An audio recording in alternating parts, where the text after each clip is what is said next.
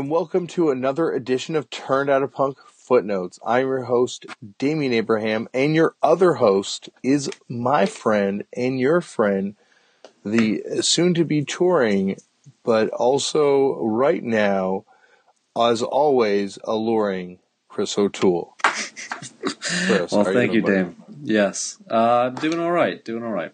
All right, you're having an okay week. Well, you know, if we want to get into it right away, there's been a lot of somber news, so it's uh, I'm okay, but yeah, it's been a it's been an interesting week as far as what's been happening. Yeah, it certainly has been um, kind of a, a, really hard week for a lot of people within the uh, larger punk community and certainly the DIY community as, as, a whole. Um, there was a really horrific fire that happened this past weekend in Oakland and Chris, uh, you, know, like I, I don't know how up to date you are on everything that's happened, but it is, uh, you know, the Ghost Ship Warehouse fire, as now it's being referred to, but it was at a, a venue uh, that has been referred to by a lot of people as, you know, and this is once again allegedly, but uh, in some reports that I read, as a, as a as you know, as a death trap. I believe that's actually a quote because it was unsafe. And this once again allegedly um, that it was a fire hazard. Uh, you know that there was a lot of issues with it, and uh, that is unfortunately a reality that you know people that are part of the DIY punk community and largely any sort of marginalized community that are forced into spaces to express themselves that are in some cases less than ideal. And that's not to paint all DIY spaces like this. And that, that would be like, I think, a real mistake to do would be to kind of try and paint every DIY venue as being like this ghost ship venue because, you know, they're not all like this at all. Yeah, agreed. But I think you're uh, you're correct in stating that uh, circumstances often dictate the means uh, upon which people are um, doing their thing. You know, so uh, because there are a lot of, uh, well, of course, like real estate circumstances as to why what we're interested in can exist in the uh, the safest of places or the nicest ends of town. Um, unfortunately, uh, and thankfully, it's this is a fairly rare occasion that this ever really happens. To be to be honest, but uh, this event illustrates that it was uh, yeah pretty horrific. So there's been a number of deaths reported, apparently, and uh, well, yeah, it's it's and the, once again, like the death toll is expected to rise, but right now, at the time of talking about this, it's at 36 people, yeah, and that's, that's 36 people that were part of this world, you know, like part of this community, and you know, like it it, it, it hits home because it's friends of friends in a lot of cases, and you know, in in the hours kind of leading directly after the fire, directly sorry, proceeding out of the fire.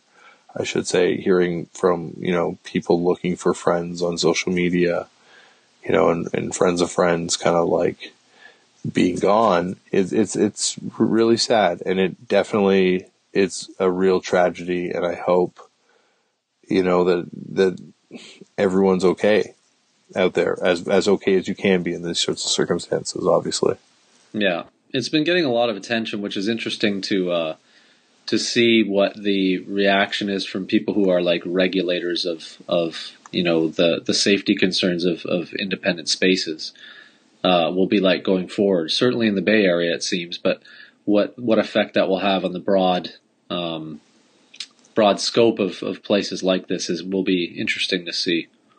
Yeah, like it's going to be I don't know. Going forward, it's going to be it's going to be interesting to see what the ramifications of this are because it's you know like I think right now obviously it's just dealing with the the various you know survivors and the victims uh, and the families and sort of like their needs I guess and like the the uh, direct you know connections to these people that were affected um, but I think it's going to be interesting to see, yeah, like what the authorities kind of like crack down. You know, they already looked to, for reasons to crack down on spaces like this for for a variety of things.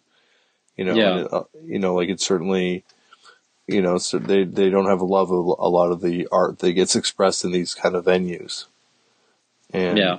and so you know, a lot of people, you know, I don't know. It's it's it's tragic. Like, I have you, were, are you a fan of uh them? Are us too at all? I don't know of the group. Like I've seen uh, the things circulating on social media. Like I'm aware that uh, one of the members passed, I believe, in this in this fire. But I don't uh, I don't know anything about them personally. Yeah, well, I, I, yeah, Cash Askew um, is, I believe, the member who passed, and they unfortunately uh, lost their life in that fire. And I think uh, it, it's it's really you know a tragic kind of uh, thing, but they they are an amazing band, like uh, a band that I was only lightly kind of you know familiar with in any sort of passing way. Had heard them a couple times eh, after reading interviews with them or something, or they were opening for someone that I liked, or uh, but they were a, they were a fantastic band, and so you know, not that there's any sort of like way to sort of stack tragedies or anything like that, but you know, it's definitely a, a very tragic loss to lose any life, but a life of an artist like that too is is somehow, uh, you know, it, it's it's also you know it's it's it's immensely tragic. Yeah, totally. So Uh, the uh, I'm sorry to cut you off. The uh, they have a U. It's um, if you search "YouCaring" uh, as a crowdfunding um, campaign going on. Uh, if you search "Fire Relief Fund for Victims of Ghost Ship Oakland Fire," there's a "YouCaring" page, and a lot of people have been sharing it, so you've probably seen it. But um, people have been donated a good amount thus far. But of course, uh, any little bit helps. So any of the listeners that feel um, so inclined, uh, I highly recommend it. And uh, yeah, it's unfortunate. There's We'll put it- also another one that Laura Jane Grace posted today on Twitter, on, on sorry, Instagram that I'm going to post. I'm going to look up really quick too. Sorry, go on. You were saying? Yeah, no worries. I was going to say we'll put this up on the various uh, Turned Out a Punk um, social media platforms um, in case you are not familiar with it or uh, need to need to find out about it in that means. Yeah, there's also uh, I think it's it's it's called transassistance.org Oakland dash donations. Um, because I believe it was uh, you, you know like I believe there were uh, certainly a number of trans artists uh, or or trans attendees in in attendance at this event from what I've been kind of told. Um, so there is this other organization that is taking donations. Um, let's go. So okay, you go to www.transassistance.org, Oakland dash donations. All right, so those are the two there we can put up as well. Um, and of course, or not of course, but there was other sad news this week. If we're going to move on, Dame, I'm not sure if you wanted to say anything further on that. Uh, yeah, like I guess the other one that we have to add uh, to this, you know, bringing of uh, the the loss of artists, you know, that you're fans of, and this is a artist that certainly I think has had a huge impact on Chris and I, and that is Mickey Fitz of the band The Business. Uh, recently, um, uh, you know, cancer unfortunately took his life after a battle with it, and uh, you know, truly one of the one of the most important voices in in oi music. Yeah, absolutely. We uh, we were discussing earlier the idea that the business uh, created kind of their own sonic template as a part of that um, genre or what have you, however you want to categorize it. And uh, I think his vocal style, which of course there's a number of bands that have this similar um, thing, but I think the business were a good bridge band that sort of has influenced a lot more contemporary groups than most. So anyway, very tragic. I'm a big fan personally, and uh, yeah, I don't know. It's been a it's been a weird week for that kind of stuff, unfortunately. Yeah, like and it's you know uh, once again the the ghost ship uh, tragedy and the loss of life there is is certainly you know something that has to be talked about first and foremost right now because you know that is that is obviously a very pressing issue, but the loss of Mickey Fitz is is huge for for us as fans of the music that he produced. And you know once again we were talking about this earlier as well a band that never got bad. Like they put out records in the 90s that I don't know like I don't, it's hard to say because they put out so much amazing stuff early on but perhaps one of the great bands uh, later on. No, agreed. I, I think um, for you and I, a lot of people, at least anyway, that are about our age, probably that are from at least this neck, like this area of the world, largely probably came to their later stuff uh, before the earliest, and so for me, I, I probably encountered that '90s era before I did any of the early stuff that I can recall. I do remember that that singles collection being pretty easy to get, mind you, but yeah, the um, Tang one, the Tang, did. yeah, the Tang, the Tang one they reissued. Uh, but the um, that the whole truth and nothing but what have you that record I can't remember the full title, but um, from '97 ish. Um, yeah, it's a great record. And you had mentioned when we were speaking earlier about this the uh, produced by Lars Frederiksen, which I had forgotten. Yeah, and it comes up. It's going to come up next week on this podcast um, yeah. as we're talking about uh, Lars uh, as is on the episode. Um, he is, you, you, know, like he's someone who says that, like you know, he heard about, or sorry, they got in touch with him after hearing the stuff he had done with the Dropkick Murphys. And so it's obvious that they were paying attention to what contemporary oi bands were doing at the time, like you know the Dropkick Murphys or street punk bands, I should say, uh, at that point especially were yeah. doing at the time because the Dropkick Murphys were kind of like the buzz band at at that point uh, in that world. You know, like they them and maybe the Swinging Utters were kind of like the uh, the Green Day and the uh, sorry, the, I should say the Nirvana and the Pearl Jam of the uh, street punk scene in America. Yeah, yeah, I think I think you're correct in stating that certainly the Dropkick, of course, went on to you know, be the, the larger of the two. But yeah, yeah, maybe it's the Mudhoney and the uh, Pearl Jam. maybe yeah, Mudhoney and Nirvana or something. Yeah, the uh, yeah, I guess they have membership connections. Yeah, the the Dropkick and Business did a split, of course, after that, shortly thereafter too.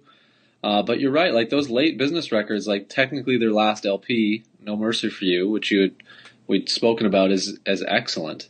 Oh, it's, so, it's fantastic! Like all their records, like the one Lars did is is is an awesome yeah. record. The one from '94 on Century Media, I think, is pretty good too, if I remember correctly. Uh, the, yeah, that's probably the only one I'm not terribly familiar with. The rest of them, I'm I'm pretty good on. But yeah, that's the one I don't really remember all that much about. How amazing it is that they went away like dressing like one way apparently, and then got on tour with Madball and went started dressing like you know more like Madball by the end of the tour that changed the oi fashion. That's funny in a real profound way too. I've never, uh, I've never heard that beyond what you've stated, but I do think that's funny if that is what happened. I believe that's the like, uh, according to legend, at least that was told. But this is in the pre-internet time when a lot of false tales were passed yeah. around that may have yeah. been disproven in current day. Gotcha. But they did go on tour together, right? Yeah, I'm 100. percent They. I believe so. I do believe. I know for sure they at least did shows with the Agnostic Front, so I'm sure there was some connection there. Yeah, I'm not 100% positive, but I believe there's like a crazy famous tour in Europe featuring like Madball, AF, maybe Crown of Thorns or something like that, and and the business. Wow. Yeah. Crazy. Yeah, I don't uh, I don't know offhand, but yeah, I'm sure there's connections, obviously. Mm-hmm. The, the um, but anyway, tragic news uh, on both fronts.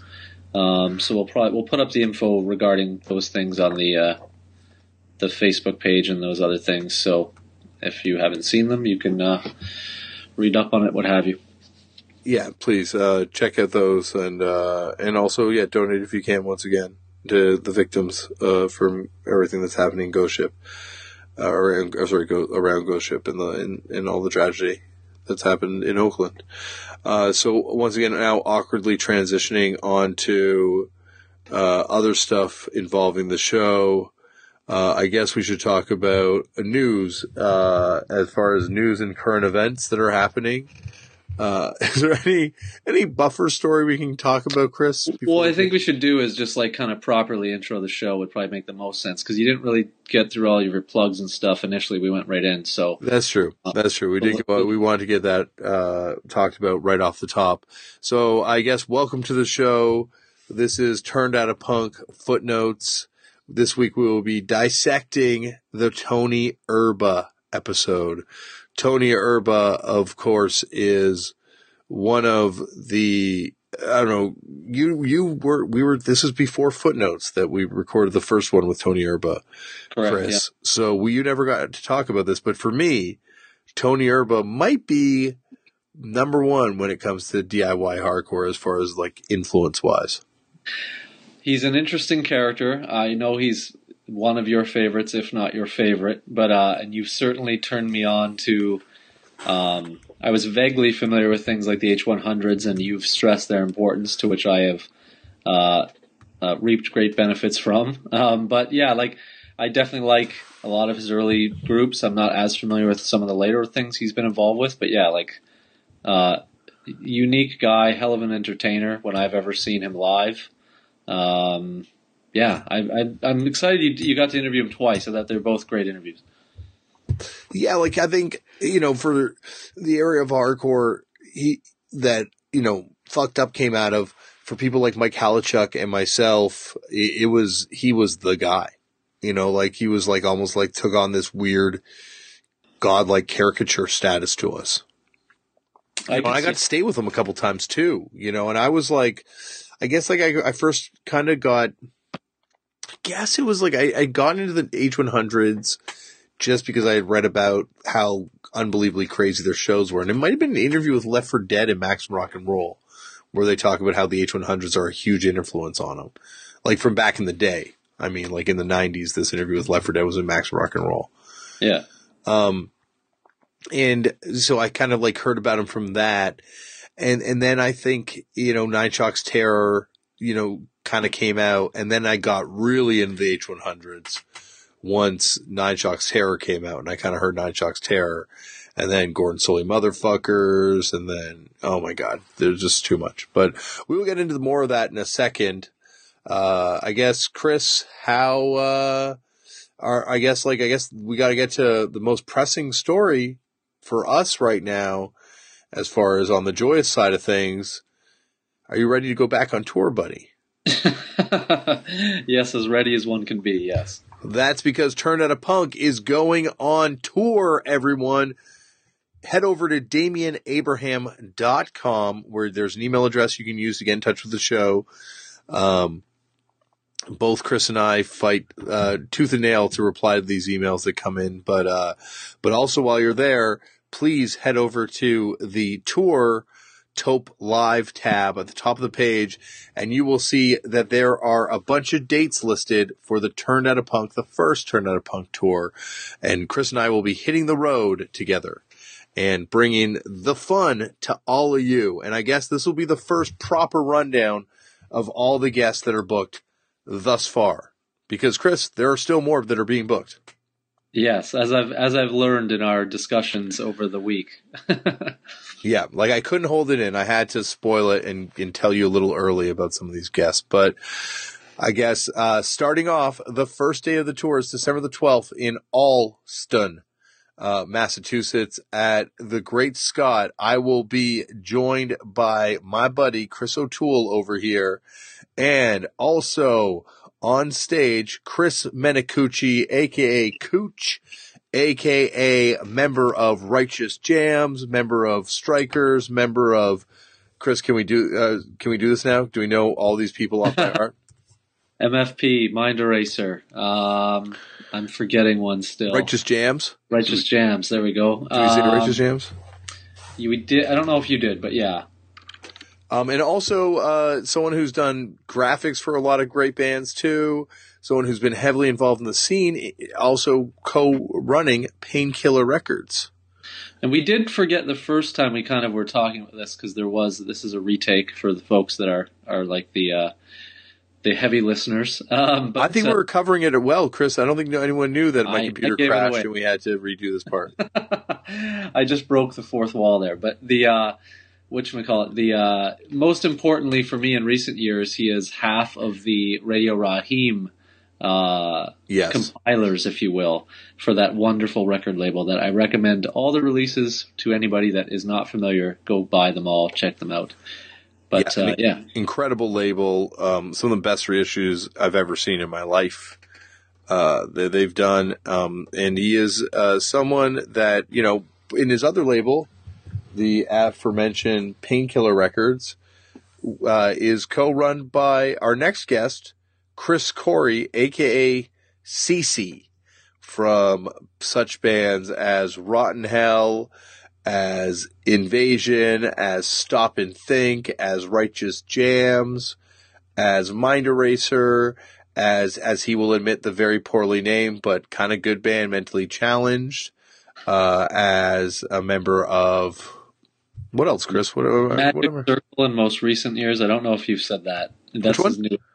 Magic Circle. Oh, of course, Magic Circle, the unbelievable Magic Circle. Oh, and No Tolerance. How could I forget No Tolerance for you? No Tolerance. Basically, uh, every band from yeah. Boston, practically. He he is one of those people that we're going to talk about this on the show, but I think he is like you know one of the great unheralded songwriters in the punk hardcore milieu. Yeah, I think that's well put. Um, he can write a song in any genre, as illustrated by Iron Mind, which has a very interesting origin story, if I remember correctly. I don't, I don't know what you're referring to, but I do like the song. Well, we will get into it, Chris. All right. Well, let's save that for them live then. exactly. That's what I'm saying. We're going to save okay. it for live. I don't mean we're going to get into it now. Oh, okay. Uh, so head over to Turned Out a Punk, uh, sorry, DavyAbraham.com and click on that tour TOAP Live key and buy a ticket to that Allston, uh, Allston. Sorry, yeah. Cooch keeps getting on me because I keep mispronouncing it because I don't have my glasses on, and it looks like Alist, uh, Alliston, but it's Allston. I've been yeah. informed, and now I can see when I zoom in on my browser. But people don't want to hear this, Chris. They want to hear me get on to the rest next part of the show. The next You're missing the one guest in uh, in Boston. Oh yeah, of course. How could I forget this guest, which is to me probably you know not because everyone else I'm really friends with, but this is the one guest I've never really met before, but someone I'm a huge fan of and what they do because this is someone who drops some awesome music knowledge on some very unsuspecting people. This is Josh Kantor, who is the organist at Fenway Park, home of the Boston Red Sox, who I guess are technically one of my sworn nemesises because of my children and their allegiance to the Blue Jays. and your wife. and my wife and her yeah. allegiance to the Blue Jays. Yes. But Josh, you know, and I have a greater shared allegiance, which is music. And that to me trumps any of this sports bullshit. any of the jock yes. rock bullshit, you know? we're You're all brothers in the pit together, singing straight edge, or we're all, you know, I guess friends in the pit together, singing straight edge anthems together we're all friends. If you want to get high, no one's going to go home with the black guy. Oh, you remember you that are... song, Ten Yard Fight? I don't remember those lyrics specifically, but those, uh... I changed them a little bit, Chris. I've, I've, okay. I've modified them. the um, you're still forgetting a guest in Boston, even with that mention. Who am I forgetting now? Greg Mental, which you did not mention. Oh my God! How did I forget? Like this to me is also, uh, I, I, you know what? I can't believe I forgot this because this to me is maybe the most important person in hardcore. You know, from my perspective, as far as changing hardcore of my era. No, I agree. And your no, era too, Chris. I, I, don't mean no as in I disagree. I mean you are correct as in uh, I agree adamantly with that statement yeah, like Mental came out and really changed the game, and I think the uh, and I, I mean that in a in a kind of complimentary way, in the sense that it, it changed the way every band did things. I think like not every band, but like the effect was felt pretty wide, and I think the ripples are definitely still felt today. Yeah, completely agreed. Um, and you know, I think having a conversation with him about locking out, about mental, about everything he's kind of, you know, done in that, you know, in the world of, of punk and hardcore specifically is going to be awesome. He is someone that, uh, he's a, he's a great person in, uh, you know, a, a great, a rad dad, a fellow rad parent, and, and also someone that I've gotten to hang out with a lot over the years and gotten to, to chill with, but never gotten to interview in person. Well, there you go. Now you have the chance. Now I get to punish him in person. Now I get to punish him in front of you. I can't believe I forgot that. That is so insane that I left out uh, one of the because, most important persons to me. It's because we're doing it twice, so you probably just thought you already did it. That's probably the thing is I, that's the thing, Chris. I'm getting confused. Well, I think we're about to catch up with reality. Yes. Um, pretty soon. But anyway, before we do, next up, Philadelphia, Pennsylvania is where we'll, No, no, no, no, sorry, Washington D.C. is what we'll be going on December 13th at the Black Cat, where I will be joined by returning guest, one of my favorite guests of all time, Jason Hamacher of the band Frodus, of the band Battery, of uh, all the incredible stuff he's done around, you know, Aleppo and the monks there in Aleppo and the music that they've done and you know someone who's who's a really fascinating person and one of the most I don't know like one of the one of the great personalities in punk rock. Yeah, his interview was great. I Oh. uh, I've I've liked Frodus, and I, I wasn't sure what to expect of someone being interviewed from that group, so it was kind of blew me away at how uh, different it was than I expected. He's his I think his great calling is that his uh, great unanswered calling is in radio. yeah, that sounds about right. Every time we talk, I'm like, this should be a podcast. This could be a podcast.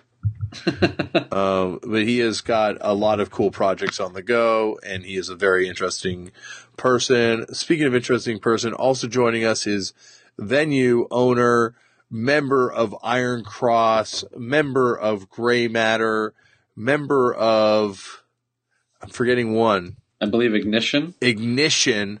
Uh, Dante will be joining us. He also is a venue owner too, so it's like, you know, two. He's he's he's hopefully just going to be there anyway. But uh, also, he is without a doubt uh, one of the most uh, I don't know influential in like you know for like bands that like kind of run the gamut for DC to me, like right up there. You know, from Iron Cross Yeah, to, to you know ignition where it's kind of like a completely different world so uh, dante dante ferrando will be uh, one of the guests another guest dc hardcore punk rock alum alec mackaye will be joining from uh, a bunch of amazing bands chris the first time we did it this blew your mind how does it feel hearing it the second time still blowing my mind. yeah, like I, I'm really excited to get to meet him. Uh, like I kind of like I was really excited to meet Dante because you know I, I'm a I'm a nerd, um, and I love all this shit. But like, and but I knew he was going to potentially be there, being the venue owner. But like as soon as this whole Alec MacKaye thing came up, oh gosh, I was pretty excited.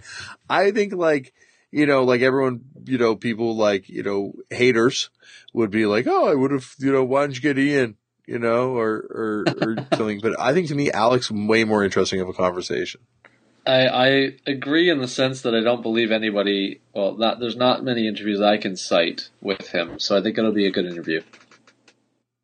Well, and also just like he was there, his perspective, like he, obviously Ian's is a very well documented perspective, but Ian wrote the history, you know.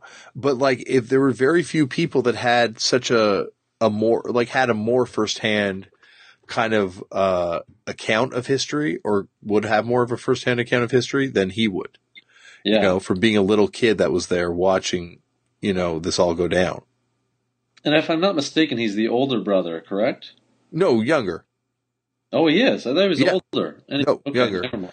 Yeah, no, he was in the Untouchables, and so he was like the little, the little kid. Okay, I always assumed he was older for some reason. Anyway, Um, and then, uh, and then he was in the Warmers too cool. later on. Um, but and, then- and of course, Faith and Yeah. Ignition. Yes, the elephant in the room Um, of faith. Yeah, exactly. So it'll be an amazing. Uh, uh, you know, I'm, I'm not saying because of me, but I'm just saying like there, there's, it will be an amazing conversation for for me. So, and you get to be there and watch it.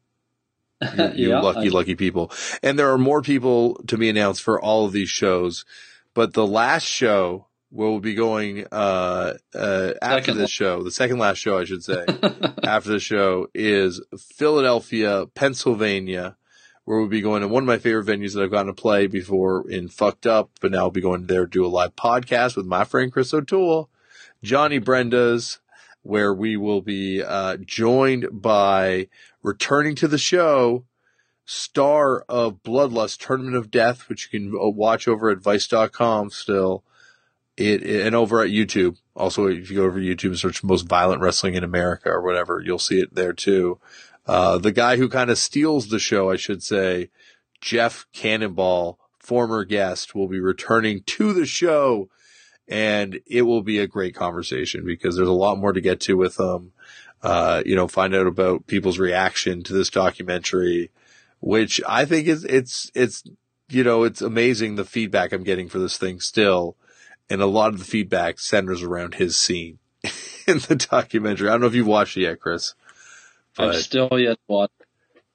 Oh, Chris, you know what, buddy? Not out of, uh, not out of uh, any particular reason other than I was hoping that it would air on my television. It has not yet, so I'm gonna have to seek it out and do it. Uh, if not, you're gonna watch it like, in DC. I'm gonna force you to rewatch it. yeah, that's cool. I'm into that. Um, so we'll watch it the night before, just so you'll be familiar with it when you meet. Yeah, him. yeah, totally. Because yeah, it will sure. be like, I'd be intrigued for you to watch it, and then, well, you've heard the podcast now, so you know what he's like. So Yeah. it's, it's different now, but uh, but like I'd be intrigued for you to watch that and then meet him and just kind of like try and connect the two. Cool. Yeah, yeah, for sure. because uh, yeah, it, it's there's some uh, there's some mental uh, math involved in doing that. uh, but he's a great guy, and so he's coming back on the show. Also, speaking of great people, Andy Nelson, one of my closest friends in this punk rock game, will be joining the show. I've been trying to get him on the show for a long time. Member, of course, of Painted Black and Ceremony, uh, former touring member of Kid Dynamite, but also did book the first shows I played in Philadelphia. The second, the second show I played in Philadelphia, and is someone that I'm, you know, love talking to, love hanging out with, and has some incredible stories. Uh, from uh, his years involved in music, but you know, uh, someone who's got some great road stories. Cool. Uh, and someone, do you know him? I do not. We went through this the first time. Well, that's what I was doing, Chris. Don't worry. They didn't know we went through it the first time. You could have played I along. I just thought you forgot, but uh, No, I did not fucking forget, dude. I'm not that high. Um, but no, I I have been around him with you uh, at least on one occasion. I believe I've been around him a couple times, but no, I don't know him personally. But uh, I'm sure I will now. Okay, well, yeah, you'll get to know him. He's a he's one of my good friends in music and uh, a fun person. It'll be a great conversation to have. Speaking of great conversations, kind of kind of one of the ones that I'm most excited for on this whole tour. Jay Goldberg uh, just confirmed will be joining us. Thanks to Nikki from Nothing, of course. Uh, Nikki hooked it up and got in, in me in touch with Jay, and he of course agreed to do it. But he's from Eat the Turnbuckle, one of the best live bands I've seen in my life, one of the craziest live bands I've ever seen in my life. Crazier than Trash Talk Live, which is saying something. I'm not disrespecting Trash Talk at all because they're the former heritors of the crown, but like, you know, crazier than Haymaker, crazier than any, anything that I've seen, you know, like they are truly one of the gnarliest bands I've ever seen live. And I've only ever seen video of them. Um, and then also, uh, oh no, I'm sorry, I've seen them live. Sorry, I, I should say, uh, and then his other band, which is also the equally as crazy, and I've only seen video of, I should say, is uh, Bad Luck 13 Riot Extravaganza, who are, you know, not to be confused with Bad Luck 13 from Moncton, New Brunswick. Um, but they are, oh my gosh, a super amazing, unbelievable live band that when I say amazing, terrifying is also another way of putting it too. yes, Like absolutely. baseball bats wrapped in barbed wire lit on fire, terrifying. Um, Yeah. but they, it'll be a good conversation. Someone who's got, I'm sure, a couple stories. Yeah. Um, and so that's it. That's it, Chris, until we get to the last show. Yes. Um, more, a couple more guests will be announced for all those shows, I think. Um, maybe one more, I should say, for each of those shows, but those are pretty stacked bills. I promise you, those will be great conversations. Come and witness, come hang out. Uh, if you haven't listened to it yet, listen to last week's show to kind of get the show format. But then the final show, uh, which I think will be a packed house when you hear this lineup. I know I would be going there, even if I didn't have to be there, because this is this is like my imagination laid out for you right now. These are some of the most important part twos. Uh, starting off with probably one of the most anticipated part twos legit overall. Certainly one of the most requested to me part twos uh, there is. Meredith Graves will finally be making her return to the show. One of the first shows that I did. A show that certainly is brought up a lot when people do, and I'm very grateful for this top 10 lists. That's the episode that people always say you should check out first and foremost. So, you know, this was first and foremost a part two that I had to do. She's also kind of gone on to become like a bit of a viral celebrity uh, and and because of like her work at MTV, and it does like really actually cool work at MTV. You know, considering she's like, uh, you know, having been a VJ and having been like uh, someone who transit not transitioned, I should say, but like someone who also like walked that line of being like a a, a performer in a quote unquote punk band and also had to be like a a quote unquote VJ. She is killing it way better than I ever could in my former job in that in that you role. comparative experience, yes. Well, comparative experience, but I think like just her ability to kind of like juggle the two worlds and not make them like completely contrary to each other is is is hard, you know. And I like constantly just like just ended up just shunning shit at MuchMusic just out of you know, just being frustrated that I couldn't find a way to adapt it to make myself fit into it. But she's found a way to make herself fit into what they do and not lose herself, which is like something that I was not able to do at MuchMusic. Hence why I'm no longer a VJ. That's why I got fail VJ on my resume. That's fine. Uh, but I, uh, you know, it'll be amazing to have her back. Speaking of amazing to have back, one of the most beloved part two, certainly by our footnotes panel. Michael Alago will be returning to the show. Michael is, uh, I don't know, like the best guest ever. Certainly Dave Martin's opinion. I know one of your favorite guests ever on the show, Chris. Totally. I mean, I'm anticipating meeting him. Yeah. Oh, one of, one of the lights of my life. Like one of the truly, you know, like, uh, I, I, I love him, Michael. Like I can truly say that I, I love him. I care about him so much, and it's going to be amazing to have this conversation with him in front of people. Speaking of people that I love, there are few people in this world, maybe that I love more than uh, Andy Capper, uh, who is someone who, uh, you know, I invited him to my. Oh no, I don't. I didn't know him when I got married. I think it was right around the time I met him what a weird moment in my life before I met Andy Capper, but someone who's definitely been around my children a lot and someone that's been sounded weird. Uh, someone who's been around my kids a couple times, but definitely hung out with my, my wife and I, like, you know, someone that's a very close personal friend of the family I sh- is what I'm awkwardly trying to say, but also someone who through his work at Vice has had an unbelievable impact on music and definitely the stuff he did at NME. Check out the episode I did with him. One of the funniest people in the world. I think like one of the great, uh, reality TV shows that has never happened is an Andy Capper show because this guy's adventures are beyond anything. And I've, I've shot a video with him. He did a fucked up video in Brazil and it, it was one of the most harrowing experiences of my life, um, doing that video because of not anything in the video, but just traveling with Andy is is quite extreme to say the least. Uh, but you don't have to travel in this case. You get to see him in New York at Rough Trade. Uh, also, uh, speaking of seeing someone in New York, someone I've never gotten to see in New York, but I've gotten to hang out in just about every other place in the world. Walter Schreifels is coming on the show. Perhaps who like in the greatest collection of New York bands. Like I, you know, like I don't want to say that he was in like the best bands ever in the history of New York because that's a whole other argument, Chris, for us to have. But yeah. like you know, as far as someone who was in like a, a diverse range of bands that might have been the greatest collection of bands, is it him? Yeah, uh, I'm apprehensive to to to, to absolutely tackle that. Well, Youth of Today, Gorilla Biscuits, Biscuits, Warzone, which is the big one. Yeah, and Warzone. Uh, Warzone. yeah, Warzone is the one that really seals it for me. That he's definitely a contender for top five, top three character in that era. But um, Rival Schools, which yeah, I, am a fan of. A Moondog, yeah. I'm a huge fan of. Yeah, you are. You have always been a huge fan of Moondog. Actually, you're probably their biggest uh, the person I've talked to like the most that talked about that.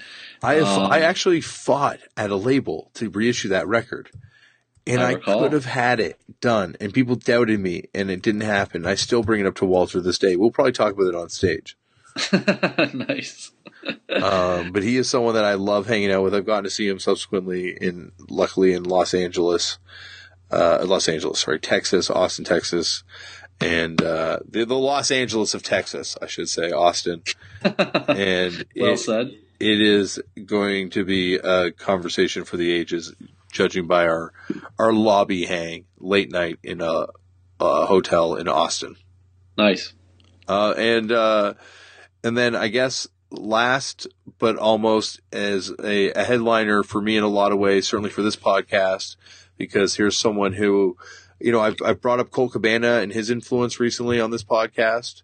But the other person that probably is an even bigger influence on me and my entire interest in doing audio anything again is Tom Scharpling, host of the best show, probably the, the greatest comedy radio show ever, you know, from my standpoint. I'm going to say that. I'm going to get on a limb right now.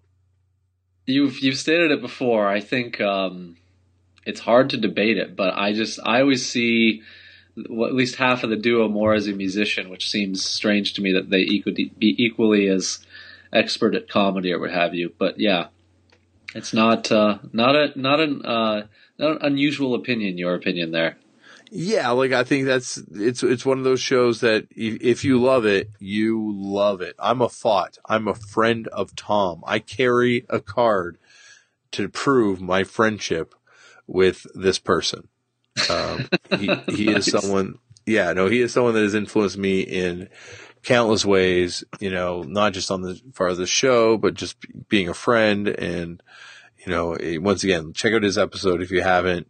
That having him back for a part two, I just think having this pe- group of people together, what a amazingly weird group of people. I don't mean weird as in they're weird, but I mean like assembling all these people that are only connected by punk. Like that's the only real connection that runs through all of them. Like certain people are fans of other people's work. I know that going in and certain people are really excited to be on panel with other people because of that. But there, I don't think there's a single thing that connects all of them other than the love of this kind of music and Yeah, living in, and living in the city of New York. yes, these days, yeah. The uh, I think that's probably correct, but that seems to be the uh, whatever the the sort of the th- through line of your show. Yeah, no, definitely. It was definitely the, it's definitely been the kind of like, you know, I, I think all of them kind of, you know, hopefully serve to prove the uh, thesis of the show, um, in, in their own way. But this is certainly the one that kind of brings it all together. So head over to DamianAbraham.com and buy your tickets now because this will be one, uh, a, a good tour. And there's going to be shirts. There's going to be cool merch. I've made merch thanks to Night Owl. The people at Night Owl once again pull through in a major way and have produced uh, unbelievably looking, cool looking shirts featuring the logo my dad designed. And uh, yeah, I think you're gonna be stoked on them. So we're gonna have merch. Cool. Uh, anything else, Chris? Do we have to get into anything before we get into the the show now?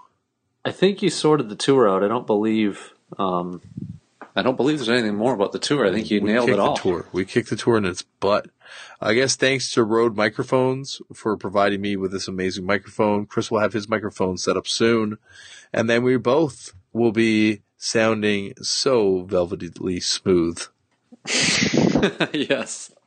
Uh, uh, I guess now we should dig into that mailbag. Yeah. The. Uh, let me just get on it here. He got me moving around the room. I thought there was something else we had to mention off the top of the show, though. I'm, oh, yes, there is. There's a new book that just came out literally Oh. today. Yes, let's get into that. This would have been a great buffer between uh, the things before, like just instead of me awkwardly transitioning.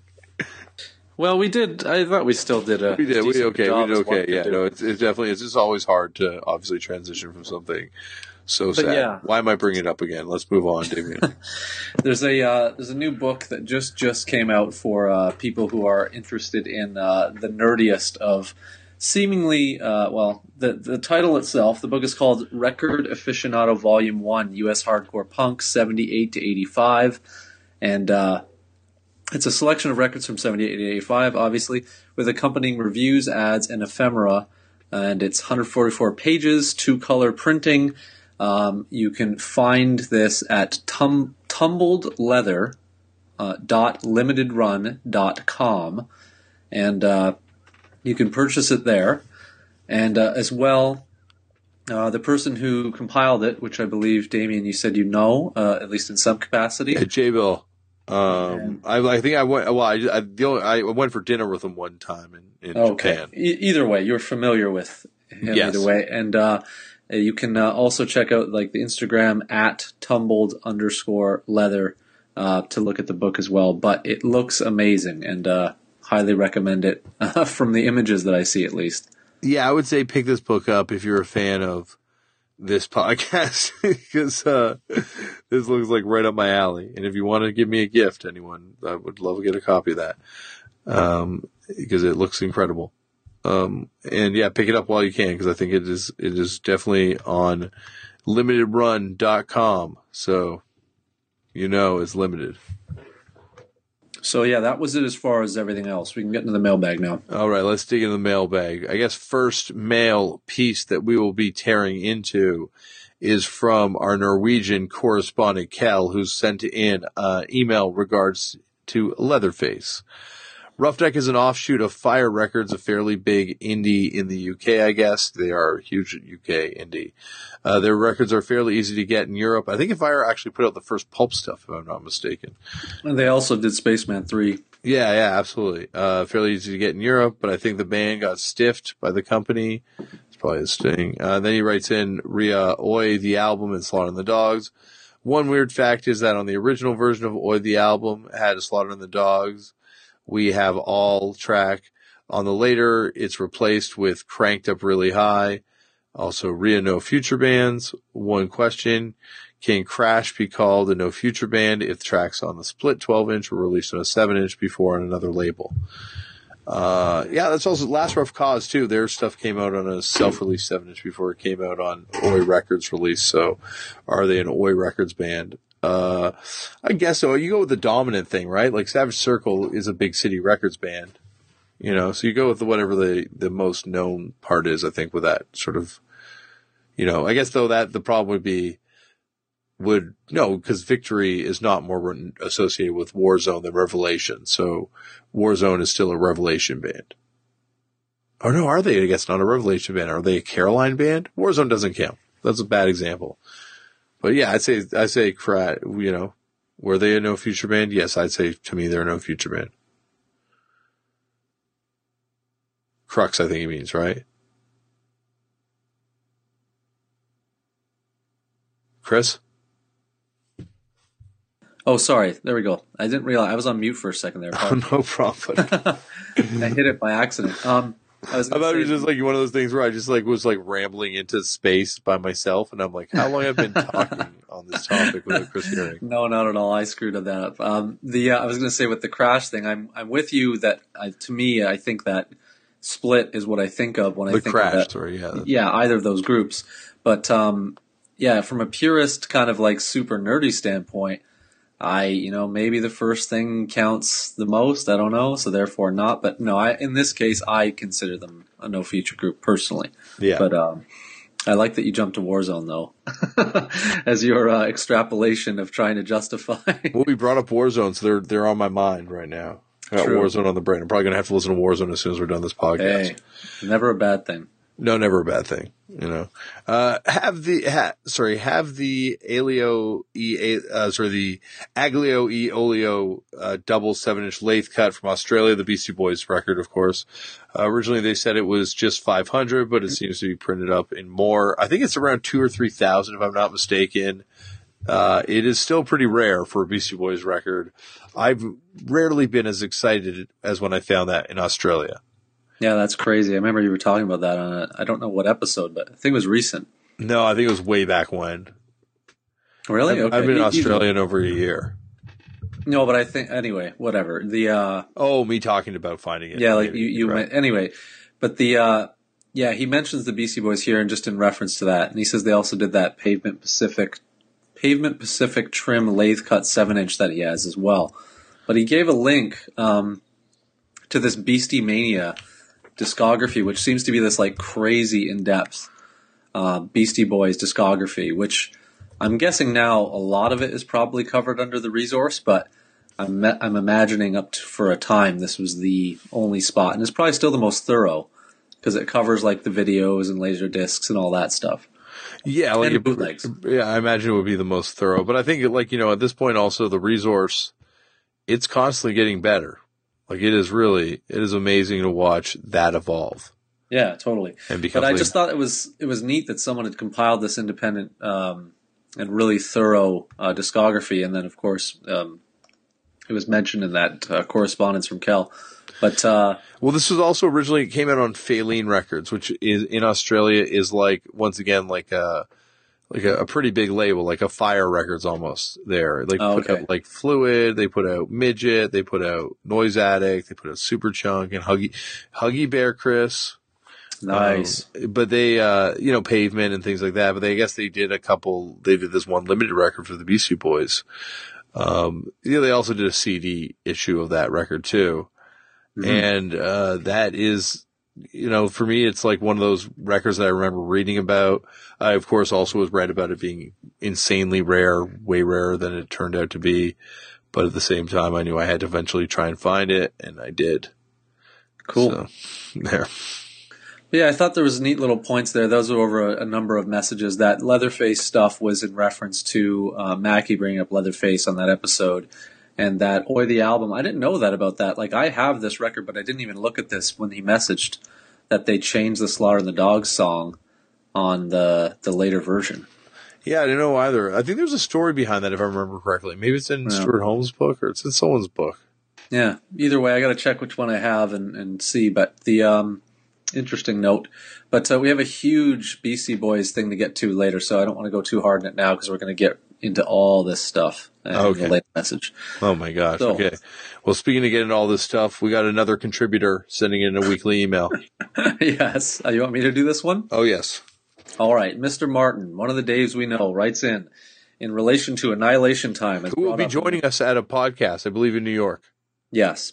um, as Uh. a, as a guest footnoter for Chris. And also, I should also say Tom Bryan from Clobbering Time will be joining us in DC as a guest. Uh, uh, we're doing Clobbering Time live beforehand. So Yeah, cool. It's gonna be it's gonna be a fun. We'll have fun every night. But uh, anyway, sorry. Go on, Chris. Hey, no worries. Uh, Mr. Martin writes in here in relation to uh, the Erba interview that we are extrapolating. Uh, Annihilation Time, big fan, he writes, but was never able to see them. Uh, the second and third records are both pretty much perfect. I guess you could make a case for both Ratface and Eel being Jimmy's reaction to Annihilation Time's small dose of popularity. Mm-hmm. And of course, they are just insane bands that reflect Jimmy's tastes, and without a guitar player as good as Graham, who I'm assuming was an Annihilation Time member, uh, it might be stupid to attempt a band uh, in that same Annihilation Time mode. Uh, and then he also was overjoyed. Oh, overjoyed. you don't know Graham from uh, Lecherous I Gaze, and uh, he's also Dinosaur Junior's. She's J Mascis' guitar tech. Um, and I don't uh, know. I don't know. he is one of the like he's put up fucked up before. That's like I was. I wonder if you knew him just from like years playing in bands. One of the sweetest people in music, and then also yeah, an incredible guitar player. Like sometimes him and Jay will just jam out songs before you know during sound check, and it's just like, oh my god, this guy can shred. You know, if Jay if Jay wants to play with him, you know the guy's got to be, you know, at least interesting to play with. And Annihilation Time were like one of the one of the they were unbelievable. Like, uh, they were such a good band. Jimmy is one of the tr- Yeah, like truly uh, like best Dave, front I people. never actually saw them, but I do concur that two is is uh, a perfect record, nearly if not perfect. Um, but yeah, so like I've played with uh, one of the later bands of one of these people, that Short Dark Strangers, I believe they were called. I played with I th- them once, but I think that's uh, also Graham, right? yeah, it could be. Either way, uh, Dave goes on to say that he was amused that Erba did not know who Third Man Records were, Yeah. and also that uh, he wanted to note that United, in relation to the nerds uh, like you and I, should be noted that congestion at United and other plants is slightly better these days. United have a ton more presses, he, he notes, and other plants have expanded, and of course, some exciting new uh, openings. Third Man's is not up and running yet, but they're getting close. And Ben Blackwell, previous guest of the show, uh, has had some really cool ideas about stuff they might do. Um, said they only do local small run pressings for other uh, small labels. Uh, and Toronto has a precision plant. I'm not familiar with that one. Do you know that one, Dave? Yeah, that's uh, that's um, uh, uh, what's his name? Why am I blanking on this? From Hostage Life. Um, this is really embarrassing. Oh, okay, gotcha. yeah, But they're So- they're like they they run a production company, and they've now moved into running a vinyl pressing company, like which you know has been uh, in the works. I know for a while. And Paul Miller, of course. Why am I blanking on his name? But anyway, he, he, and so yeah, Precision's like his new company that's just kind of opened up. yeah, and he's mentioning they have new presses, and uh, basically he just mentions Czechoslovakia has stuff going, as we all know as well. But basically saying that the congestion isn't quite as bad these days. Have Pirates labels gotten better? By the way, I don't know. Pirate Press records always like the records felt different, and then the labels always felt like like it was like a color photocopy. Yeah, I don't. Like, I don't. Uh, I always remember there being complaints, but I don't recall. Uh, I mean, I don't. I can't think of the last one I bought. That No, was a big deal for us. Yeah. Anyway, that was Dave's column this week. Those uh, those tidbits. Excellent. Okay, next uh, column, uh, I guess, is Yes. uh, from our weekly contribu- contributor, David Up, and he starts off by saying Tony is the best. Of course, you know, I, I think he's also from the same church that I am in the church of Tony Erba. Uh, Gordon Solie motherfucker shows Thrash Bash in Columbus. Dead Nation drove out. We were scheduled to play after them. We didn't play, which I think would be definitely the reality of anytime you were scheduled to play after Gordon Solie motherfuckers. Chicago Fest, we played the day before. They were awesome. I remember the venue being mad about people swinging on the chandelier. The last show, Tear It Up drove up as a band. We traveled, uh, oh, so we started our tour the next day in Vermont. So Cleveland was not on the drive. Great show. No regrets. Annihilation Time, second LP, flawless album. And then here's his, he tried to, uh, did we go into this this time, Chris, or was that the We first did. That was the first time. okay. Well, the first time, okay, I, I I caught this myself, and I meant to correct myself on the show with this, but Dave wrote in to correct me on this too, which is that I meant to say crucifix, not Anti-Cimex, which I say yes. I say yes. That I that was a fuck up. That was almost a weird slip of the tongue, uh, brought on by the ix sound. I would fault for myself on that because I, of course, know that Anti-Cimex do not have a. They've got some amazing intros, but not like you know an acapella intro. yes, Probably confused the shit out of Tony, but I like how he no sold it. that was in relation to you talking about doing that at the Third Man, uh, whatever, and you can do a, a record on the spot. Yeah, that's a, that's that machine at Third Man Records. So For the listeners that don't know what we're talking about, yeah, and if you haven't been to Third Man Records and done that, I strongly recommend doing it because whoosh, done it twice now and it's fun both times. cool. Uh, what should we go on to next? Uh, Next, we have an email from Mark P from the UK, and Yes. uh, says he has a few questions, comments. He says during each show, you obviously mention lots of bands that are important to you. Given that you've re- recently had a number of top ten lists, I wonder what would be uh, top ten records you would recommend for someone completely new to punk or to get them into the game. Mine would be in no particular order. Although he has one to ten, uh, Descendents, Milo Goes to College, Minor Threat discography, Bad Religion Suffer, Dillinger 4, Civil War, NOFX, Punk in Drublic, uh, Misfit Static Age, uh, Rancid, Out Come the Wolves, Propagandhi, Potemkin City Limits, Refuse, Shape of Punk to Come, and Gorilla Biscuits Start Today. And uh, he just mentions that because of copyright, likely we don't play music. That's correct. And Yes, uh, yes. it'd be great if we could have tunes associated with the stuff we mentioned on the show, as he's always interested in hearing new bands. Uh, maybe one day we'll figure that out, but for the time being, it's not happening. Yeah, like I think once again, you know, and this was uh, gone into in great detail the first show. Uh, this show, unfortunately, is like at this point we are definitely recording this stuff for the first time.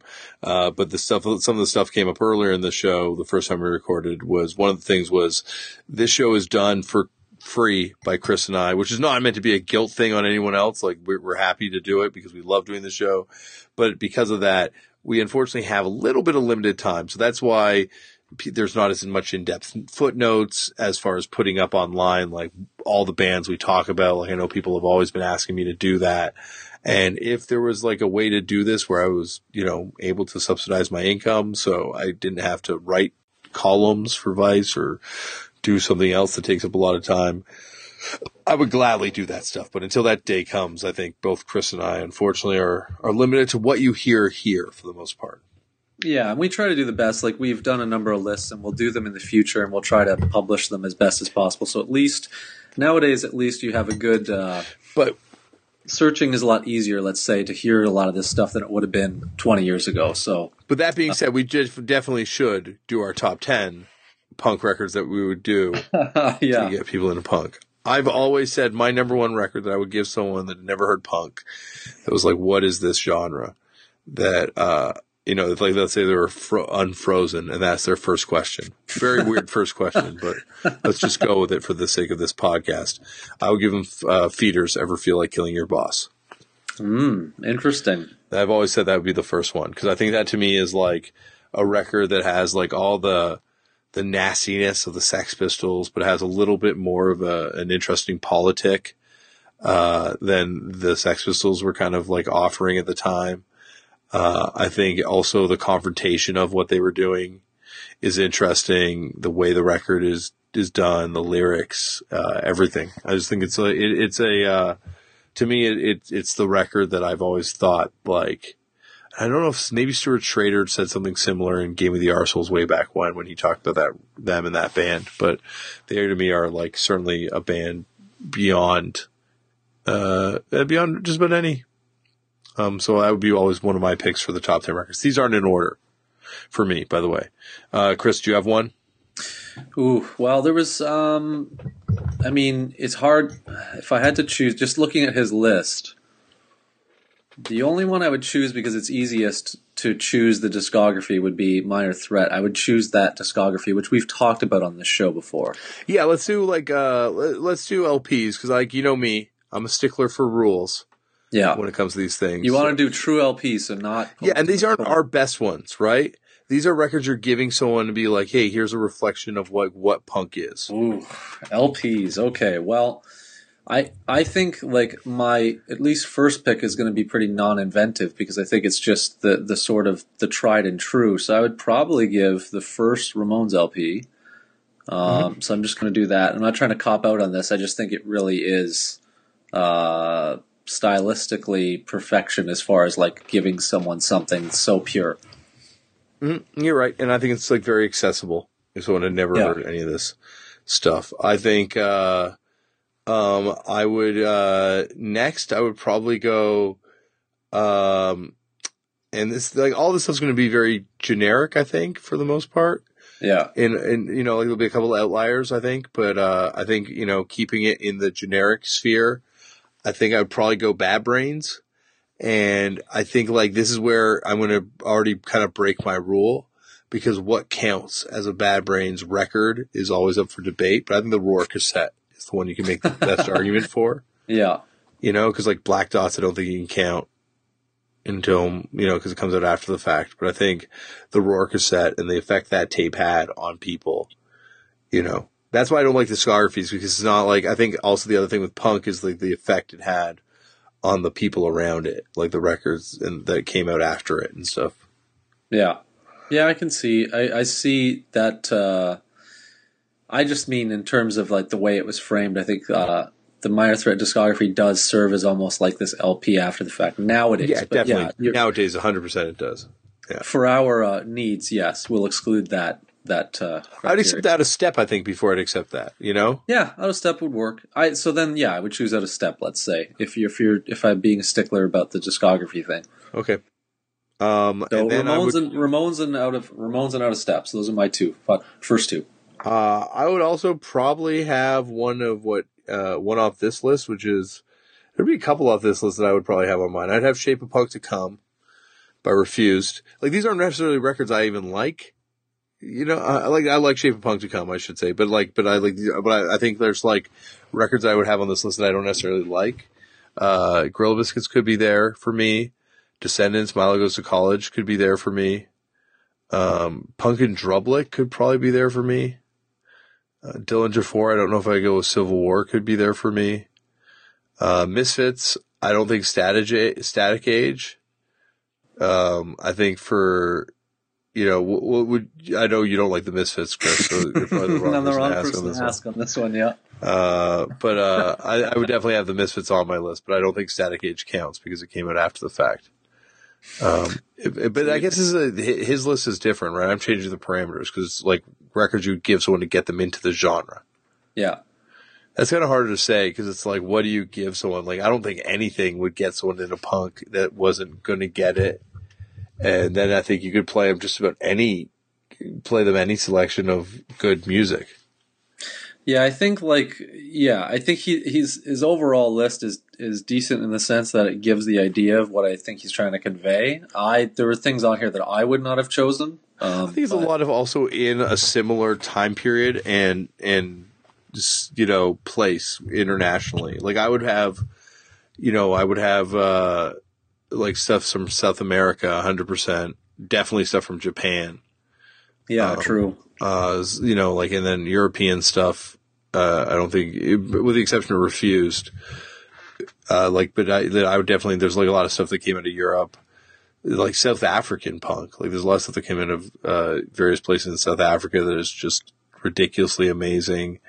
Um, so there's like you know a lot of like a lot of like room, and I think international punk and the importance of international punk is one of the things that makes punk so unique out of North American or Western quote unquote genres or genres that existed in West is the fact that there's almost this international dialogue that happens in punk that rarely happens in other types of music. Yeah, agreed. From I what think I see. I think for us to do the top ten, uh, we're not going to probably do it. No, you're right. You're right. I was enough. I was I was naive. That's okay. They get the idea. I think, like uh, by and large, this list is a is a decent starter list for sure. Um, Yeah. But I would choose a much earlier Propagandhi record, personally speaking. Yeah, I would probably me too. I would probably pick like a record that changed the game. I think is is you know uh, how to clean everything. It did, but I wouldn't choose that one. No, no, choose- not for me. And like, I Yeah. don't think, I think like, you know, I think more rock, less talk is Yeah. like the greatest document of, of like political punk ideology. Like it just, it's still, like there's lyrics in that that I still listen to and I'm still like dissecting and understanding now as like, uh, uh someone who's been in a quote unquote adult for some time. Yeah, agreed. Um, and I think they're, you know, a band that still reflects, like, there's like, political issues I even disagree with them on now, like, which is an interesting thing to kind of come to later on. Like, I always felt there were certain things that they believed in that I knew were moral standpoints that I should get on board with. But there's other stuff now that I'm like, oh, well, I don't agree with them on that thing that much. But at the same time, there's other stuff that I think they are still, oh my God, are they spot on? And they were right. you know, oh my God, were they right? That'll be a good, a nice car ride discussion. Oh, do I wish Reach the Sky was right instead? so uh, we're going to move on to the next message, but uh, thank you for the message there. We'll maybe try and dissect it. Yeah, we'll try. That'll be on another list. But like records to get people into punk. I used to make tapes all the time to get people into punk, and I think that even come up on the show one time. Someone like talked about getting one of those tapes. Uh, Jonah, I think, talked about getting one of those tapes Hmm. that I made. But I would like put all these different bands, and I try and put like you know a Turning Point song, a Converge song, a Dillinger Four song, a, like you know just you try and hit every possible genre just because I'd be like constantly looking like I got to get someone into this music. I'm so alone. okay. the uh, uh, on to the next, or are we going to go On to the next one, Chris, as All they right. say in that famous song. There you go. Uh, Blitz, post punk records from John E. Uh, on the most recent footnotes, y'all had some displeasure with the post punk records in the Blitz discography. I totally understand. Uh, he totally understands our point. They don't compare to the early Blitz, but I agree. Uh, I agree, but I still feel the post punk records are still really good, not revolutionary, but doing the style good.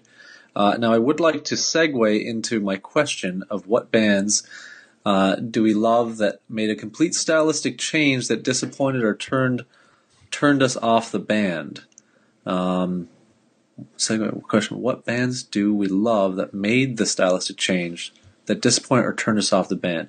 I know I bring this up Cro-Mags a lot, but he claims uh, here are the perfect example: two amazing records, Age of Quarrel, Best Wishes, and uh, then began dropping, uh, as he quotes here, awful crossover records, crossover thrash records. He claims they were the worst parts of that era: cheesy over singing, overblown song lengths. jerk off guitar noodling solos. If it seems like I'm really uh, going in on the Cro-Mags, it's because I really hate those later records. So that was the message. Um, I don't know if I hate them as much as you do. those yeah, like records, I think but- Johnny, um, you know, one of the things that I, I like, I I do like the Cro-Mags. I would even say there's like a departure that goes on between uh, Age of Quarrel and Best Wishes, obviously, right? yeah, I agree. And so it's like I don't know, like a lot of people get off on Age of Quarrel, and I mean, I mean, get off. I get like a lot of people get off on Age of Quarrel too, but a lot of people like you know aren't aren't along for the Best Wishes ride. Aren't on board for best wishes. Yes, Yeah, I Um, uh, I, I I like both those records. Um, I do too. I think there's a lot of bands though that that, that did that stylistic change. You know, I remember in the more recent when Tear It Up slowed down even slightly, being like, "Oh, I don't like him anymore."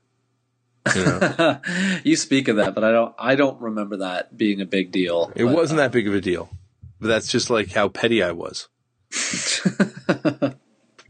Um, Cro-Mags, I will say this.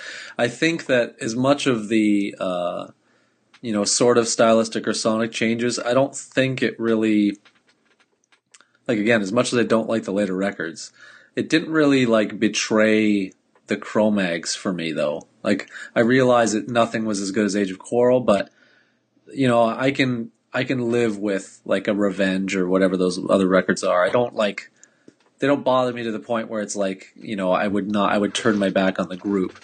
So I you know I I don't hang with those records, but they don't I don't know they don't light that fire they do uh, like they did to the listener here. I don't know why, but they don't. But I don't listen to them ever. to be fair, yeah, no, I understand. Yeah, I feel the same way. Like I don't feel the same like passionate hate or hatred either, but like I feel the same way about them. Like I, they're not as important to me. But like to be insane, like if I was going to actually rate them, I think Age of Quarrel's like you know head and shoulders above in importance to me to um, Best Wishes. yeah, I agree with that. I totally agree with that. I, I even agree with people who like do not acknowledge. Like I I am okay with Best Wishes, but I accept that people don't even acknowledge that record that much. So Yeah, Um, yeah, I don't know. It just depends, I guess, on how um, rigid you are in your in your feelings of what that original era represents. yeah, exactly. It's it's all what it depends on. Yeah, Um, I guess. Uh, so uh, I guess moving on. Uh I Yep. ca- can you think of any other bands? Oh boy, that changed stylistically that I turned off completely from. Um, I'm in a band that people turned off completely stylistically when we changed slightly. one I remember vividly when I was young, and it's not that I dislike this band like wholeheartedly, but I definitely don't haven't haven't really listened to them since being like a younger person. But I remember when Total Chaos did the stylistic change. I hated it. Um, That's like a tree falling in the forest, Chris. I know, but it's like, still. what a weird random I know. to be bummed out. well, it's the only one I could think of. I'm trying to think of off the top of my head. This is the first time people have had this conversation Yeah, since that moment in history. that's what we're here for. That is what we're here for, 100%. Did you, were you at that Total Chaos show in Toronto when they played and Left for Dead opened? It was the first Left I 4 Dead show? I was not. No. Um, that to me, we interviewed him, Tristan and I, for Tristan's fanzine, Nice. and they talked about uh, sexually assaulting us and leaving us in a ditch. what the- My brother was like 13 or 12. Oh, that's awkward. It was really weird. They Well, were- the stylistic change, if we're getting back to this real quick, like Warzone is the one that people tend to lampoon Yep, yep. that one record. Uh, I basically just don't acknowledge that record. Bad Religion, Into the Unknown. Yeah, exactly. They're one. I mean, there's a lot of infamous ones, but there's not too many that I like really can think of vividly of, of like being like angry about or something. I guess don't- like I should have felt angry about Suffer Survive because like that was the one I was invested in when a band did a stylistic shift. But like I couldn't hate on them, you know. And I think now even being closer to that situation and knowing what it's like, it's like how could you be, you know, like and it's not to be bang to bag on the listener on this one, but like how can you be mad at a band for changing their sound for whatever their motivation is? It's like do it. It's such a short ride. No matter what you do, people will stop caring about your band and you can be a, as DIY as fuck. You know, unless you're tragedy or Fugazi, people eventually stop caring about your band probably. And this isn't a dig on other bands that have made these choices. I think Lost will be a band that will be remembered forever. You know, there's definitely bands that will be remembered forever. So this isn't a dig on them not signing Epitaph or anything like that. I don't mean it like that. But I mean, like at the same time, like if you're a band and you're in a situation where you're presented with an interesting offer, I don't mean that necessarily just financially either, but just go for it because it is a short fucking ride and it is a very, there's one path that's proven and that's sticking to this one like little thing sonically that you're doing and eventually people get bored of it and that's the end. Yeah, I think it's a double edged sword, right? Like, I don't disagree with what you're saying. Artistically speaking, I'm completely with you. But I do think there's an element to what we discuss in this show that is the what you just described. So I'm in a little bit of both worlds. Like I have no beef with your band at all, or other bands that have done something similar. But I'm also like the person who loves like a band that has like a three year lifespan that never changes and like only puts out like two or three records and then that's it. Yeah, So I'm- unless I'm you're in that ends. band who had that Yeah. three year lifespan, and then it's like, well, wouldn't you just like, wouldn't it be cool to find a way to just figure a way to do that for longer and make a living at it for maybe potentially, and like you know maybe not change your sound, but like you know maybe you just don't want to make the same record every time for three years. No, I, I, I get you. I think what it is for me, it's intent in, in the sense that if it's like a genuine artistic experience you want, and the progression is like a thing that collectively we do, then it makes sense. It's when it seems more awkward. Like I, I would cite like, like DYS. DYS, yeah, I know Like, that's you one, know, but like- I also we've talked about this on the show, and people tell me Yeah. I'm out of my mind. I love that record. I I think you. I know you do. Yeah. And also, like looking at who those people are in 2016, do you not think that's more of an accurate reflection of who they were as people? I think like I don't think you're far off in that. I just think it's just hard to swallow on the back of what the first thing is. Yeah, no. The You first what I thing is a is a pretty special record, and that's like one of those records that you know some people like dismiss now outright, but I I love that record forever. Yeah, I think this this question is that I think we've largely explored this before. I don't think there are many bands that didn't do this. It's actually rarer to find bands that didn't have one weird departure situation, like if they were actually long running from the '90s that lasted all the way to the end, or '80s that lasted all the way to the end of the '80s. I think like there are rare examples of bands that don't have that little blip at the very least. Um, but again, I don't fault a lot of them. Like Warzone to this day does not, you know, I don't even have like a, I don't have a negative feeling even with that record. It's like it just, I just ignore it. Mm-hmm. but like, yeah, it doesn't change anything for me. But yeah, interesting topic.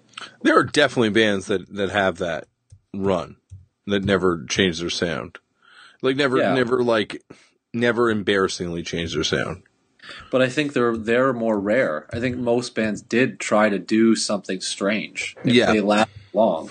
Like I think the exception is the bands that didn't. You know. I- No, I- exactly. Exactly. You know, the, the bands that are the the exceptions, but like then even then, it's like, did, did- how many fans were on board that entire way? Like we're like, yes, out cold, make make that record. You know, make another record that's like incredible, but Poison Idea indebted punk rock. Yeah. You know, like how many people were around for that whole ride? You know, It's when true. every I- time they came through town, like This this is the argument, right? And I it's I don't know. GG Allin changed the sound. Very much so. Big time. The end of his career did not sound anything like the beginning. No, he got worse. Like, and I mean less proficient. I don't even mean your proficiency aside, like stylistically, it was just way more. I don't know, not even metal, but definitely not what that early stuff is. No, he reverse sold out. It was like he got less commercial. Like his early stuff was like poppy and catchy and kind of good. Yeah, And I yeah, agree. so towards the end, you're just like, oh god, what happened here? Good point, Dave. Good point. Um, it's very true. I've never thought about it in that regard before. That is a funny way of putting it. uh, we will get into GG Allin in a future episode. Trust me on this one. Um, so uh, I guess uh, transitioning into the next email at this point, right? Or do we have anything else to talk about in this? No, no, I'm good on that. Uh, so Sam R. Yeah. covering songs in the presence of the original band members uh, to various degrees of approval. My band, for a while, covered Gods of Drugs by Spike in Vain. And when we played in St. Louis recently, apparently the singer lives in the city now. And a friend of ours in the attendance took a cell phone video and sent it to the former singer of Spike in Vain. Our friend thought he'd be stoked. His first response was not even playing in the right key. They're not even playing in the right key because they used an alternate tuning for that and a bunch of other songs. We don't know how to do an alternate tuning live, so we don't use them at all.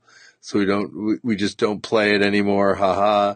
We didn't exactly revoke privilege. He didn't exactly revoke privilege, but he kind of had that effect. We might play it again anyway. I'd personally be down. Um, yeah, like I don't know that, that Artimus Pyle one. Did I bring that up on the show? Is that what this is in reference to? I think so. It was the uh no, I think you brought up the no warning story. Oh yeah, there's also the Artimus Pyle one that I think is a famous one where they covered GISM and got told not to do it by the drummer. That's amazing. I believe I might be getting the facts wrong on the band, but it makes sense that it would be GISM. That's funny. Uh, but like that, it was considered disrespectful to cover a Japanese band. Uh, you may have mentioned that. I can't remember if it was that. Anyway, yeah. Hilarious. Uh, Uh, let's save this next email. Let's. Uh, Yeah, I'm with you. I was already on that. uh, I think Already all these. I think all these rest of these emails. There's nothing else that pertains to the show, right? Well, the one I want to, to talk about because we did say it is this Beastie Boys one, which I can run through really quick. Yeah, no, absolutely. We should definitely run through that Beastie Boys one. Is there anything that pertains to this episode, though? Not in the ones you're talking about glossing over, which No, let's will. go. Let's go back to them next week, or yeah, let's go back to them uh, next week or another time. Yeah, because we have uh, a monster of things going down on the show tonight. Uh, so, and this document keeps messing. Are we up. already an hour and twenty one minutes into this episode? Yes, which means we're two and a half hours in, technically, for the Oh my listener. god! anyway, we'll run through this really quick and then we'll discuss uh, what little we Yeah. can in our time. Uh, subject Beastie Boys 90s era, uh, Dead Fucking Last, Grand Royal, etc. from Drew N. Uh, caught up with the Sound on Sound episode uh, mentioned here. Big fan of that era of Beasties. Um, I want to mention that the drummer of the 90s hardcore lineup was Amery Smith, aka AWOL, who also played drums on the first Suicidal Tendencies album. Oh wow! I did not know that. Yeah, and was in that LA thrash band Uncle Slam. Um, I've got an Uncle Slam LP. There you go. It has Also- a picture of a uh, uh, a, a, woman's genitals. Good lord. Um, also, as mentioned, uh, Damian mentioned the Beasties doing basement hardcore shows in Japan in the 90s, and that's not quite went down, but he's on the right track. Starting in 95 and continuing through to 97, the Beastie Boys played occasional all, all hardcore shows under the name Quasar. The first show was at Coney Island High in November of 95. And you can see it on a YouTube link provided here, which we will put up. Uh, there's also a video of them playing a house show in Lake Tahoe in 96, which doesn't have great sound, but is worth watching for the spectacle, if nothing else. Uh, and of course, the link provided for that too. Uh, finally, they did a tour of Australia and Japan in early 97 as Quasar and did a 20 song set list mixing up Aglio e Olio, Pollywog Stew material in random covers and random covers, pardon me, like Wonderwall. They wore weird costumes during that tour that are clearly the precursors to the costumes they wear in the Intergalactic video, which was about a year afterwards.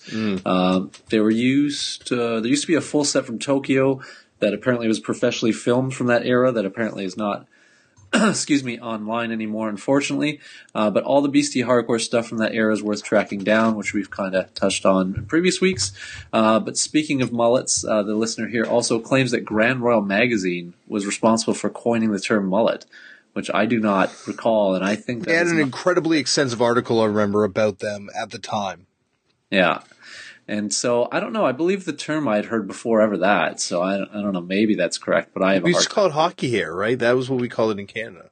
I guess, kind of, but I don't remember. Like mullet didn't seem that new. Uh, anyway, interesting. Um, Short, long. yeah, and it talks about here. There's a whole article of Mike D walking around LA wearing a mullet and a guitar soft case, uh, and uh, the listener here. This is for you, Damian. Uh, Yes. I do. They mentioned they still have Grand Royal. That was in Grand Royal issue two, uh, which you uh, and they do have uh, issues three to six still, and likely a double of six. And if they dig, they will gladly give you their extra issue of six if Whoa. you want it. I So would you love go. it. Yes, so that. please. Uh, and as for Dead Fucking Last, the original lineup featured, in addition to Crazy Tom on vocals and Monty M on guitar, the only constant members. Uh, Ad Rock was on bass, Mike D on drums. Mike was only briefly in the band. AWOL also did a brief stint, but Ad Rock stuck around long enough to play bass on the first 7 inch on Grand Royal, uh, which the internet says is called My Crazy Life. I never had that record, but I did have Proud to Be on CD. And uh, they just go on to say that Proud to Be is really easy to find for cheap. Oh my god, uh, yeah, it was everywhere yeah. back then too. Yeah. And uh, there you go. So that was all the Beasties stuff. Hugely appreciated. Yeah, hugely. That was great email. Thank you. And Damian does want that uh, issue, so I will. the uh, We'll figure it out. Yeah. Anyway, thanks for writing. So there we go. We should get uh, a postal box set up one day, Chris. It would be nice. With this, we should do after the tour when we're rolling in that post tour money. Yeah. sure. Buy your tickets for those shows, everyone, please. Yes. Uh, I guess we should move on to today's episode. Yeah, for sure. A, a nightmare of amazingness to get into with the great god of Cleveland, Ohio, Tony motherfucking Erba. Um, this is going to be a cool episode to talk about, but Chris, we've talked so long already, so we got to make these ones good because I have a feeling you and me are both going to get tired out pretty Yeah. quick. Yeah. So, uh, I guess I'm going to give you the first pick. Oh, good lord. Um, my God, what to start with here? Well, um, oh my, I, I just thought you guys nerded out about wrestling a lot, which I expected, but uh, I think that I'm surprised you, you don't have him on your wrestling uh, show. First of all, He's going to be there's a, there's like a there's like a bunch of people that it's kind of weird juggling these things. Like Lars, for instance, wanted to do this. I was trying to get him on the wrestling podcast way before this, um, but then he was just like, "No, I want to do a part two of Turned Out a Punk." He didn't say that specifically. He just was like, you know, kind of not responding to the wrestling podcast. But then as soon as I brought up Turned Out a Punk, he was like, "Yep, let's do that one." So uh, we're gonna do a tur- we did the turned out a punk instead, but you know with the Tony Erba, I could have had him on the wrestling show easily, um, and I think he will be obviously in the future. We've got a huge guest coming in this week for this that show. I don't want to say who it is because in case we don't record it, but that's it's gonna be a really cool one for that show. But yeah, Tony would easily fit on that. Tony knows so much about wrestling, and I think he's like, I really think he's the guy responsible for me thinking wrestling was cool enough to admit that I liked publicly. And that's not being those like, you know, cool with like all the like, you know, popular kids at my school. But I mean like cool in the sense that it was cool enough that it wasn't, you know, just the annoying kind of like semi popular kids at my school that liked it. yeah, I agree. I think, uh, well, I agree in the sense that I, I could see that being brought out of you by him or someone Yeah. like him. Yeah. Um, I like the idea that he he framed it really well, and kind of what you're discussing uh, is that you have it you have it titled here as a connoisseur of trash culture. Um, I like that idea, and I like excuse me. I think that people like him and some others in the '90s um, were responsible for kind of like making that cool, if you will, like that kind of like thing. And you you speak about, of course, about anti anti scene, which I'm sure you'll bring up. Um, but that kind of stuff is important in the sense that because I do feel for a minute at least, and, and arguably it comes and goes, that people kind of uh, get a little too cool for school on like that kind of stuff. So it's important to have people who are like championing this stuff, and I believe that's what you're talking about in your guilt of acknowledging at a certain point. yeah, like I think trash culture, which then becomes, you know, uh, hate zine culture, which was brought up on the Sarouche episode. Yeah. Um, like, you know, the, the biggest influence of all that kind of like 90s, you know, underground culture is, is Vice. You know, and I'm not saying that because I work there. I'm saying that because, you know, even if I didn't, like, it's a billion dollar media organization that basically comes out of like the same sort of world that Tony Erba kind of comes out of, like just like obsessively tape trading and like being obviously Tony Erba is a collector beyond reproach. I mean, but at the same time, like it's like, you know, it's the same sort of culture, I think, that bred the, the two, you know, the, the two things. Yeah, I agree. Um, but yeah, he is, you know, like that night I spent, I talk about it on the show briefly with him at his house watching videos. I saw, I saw an array of things. I saw newscasters having meltdowns. I saw Japanese wrestling, a lot of the stuff for the first time, deathmatch stuff for the first time. I saw, uh, you know, some incredibly horrifically bizarre videos. I saw a woman, uh, uh, doing, uh, I believe the, I believe the term is actually queefing to Steve Vai records. Jesus. Um, okay. And then send, which she sent to Steve Vai as like a, a tape, a performance tape for him. Wow. Um, yeah, like all these weird, all these really bizarre, bizarre tapes that we spent the night watching at his house. A uh, a very weird night, but a very pivotal night for me. You know, like as someone who had had an interest in all this like weird stuff. At the time, like you couldn't just go on YouTube and look up like you know, Apocalypse t- Pooh or uh, NWA Straight Outta Compton synced up to Fat Albert. You know, like you couldn't find that stuff unless you were at someone's house and they're like, "Hey, I got a tape." Mr. Show did an amazing sketch about like you know someone going, "Hey, I got a tape." You know, you want to see check out this tape, and it was like all just about like you know a tape of the month that would show up, and it would just be all these like crazy videos, and eventually like towards the end of the decade into the 2000s, you started seeing that like banned from TV tape culture on the rise. But prior to that, it was like tape trading. It was like people that collected wrestling tapes and music tapes that would be like passing this stuff around. Like I got the Bud Dwyer video on a tape that I got from Chris Colohan because someone made him. I think it was maybe someone from Rorschach. No, Rorschach was on the tape, but made it and had the Bud Dwyer suicide footage before Rorschach would play. And you're like, fuck, I gotta watch this again. yep. Yeah, I think the uh, kind of putting the idea that the video trading was as uh, pivotal as bootleg trading or you know demo trading or whatever. I think that's accurate. I vaguely, I mean, we're young enough to remember, or old enough, pardon me, to remember it. Uh, but I would even say like because I'm Tony's a little older than both of us, it would it was at its peak a little earlier. Like I was seeing the ends of that kind of mm-hmm. uh, stuff personally, mm-hmm. mm-hmm. and I never really did a lot of like trading tapes with people in that way, like corresponding at least. But I did have like friends who would like the stuff you're talking about, like the stupid. Uh, well, arguably stupid, like the really trash culture stuff you'd get, you know, you'd like Faces of Death or something like that, but like not, um, not so much like the, I don't know, the higher brow artsy related stuff. I didn't ever got into that until later. Um, so I missed that kind of whole wave. But it's uh, kind of film threat magazine culture.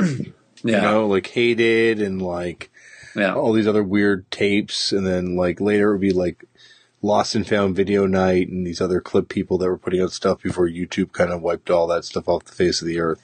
Yeah. Um, but like there would be these, yeah, film threat, like, you know, and that's where Todd Phillips gets his start. And that's where.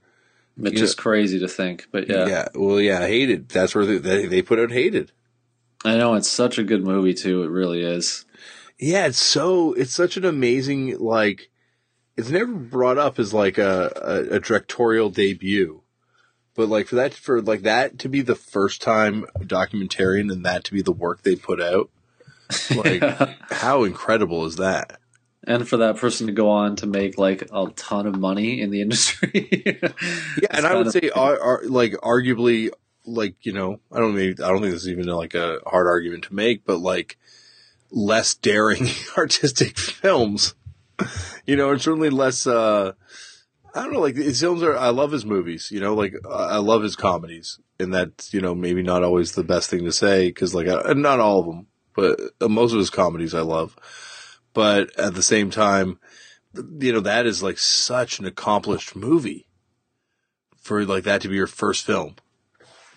Well, I think like the subject matter is interesting because I think it works on both levels. He can like freak out people who have no idea what that was, and then for other people who, because I remember being interested in, um, you know, obviously like as a young person interested in like extreme music and things of that nature, I was familiar with obviously GG Allin at a point, and I think like when Hated came out, I had already known who he was, so it was like the, it was like this a perfect uh, like official document all of a sudden that you could reference. Whereas before you would have to look at like weird like performance videos that were like shot like crap and like just whatever.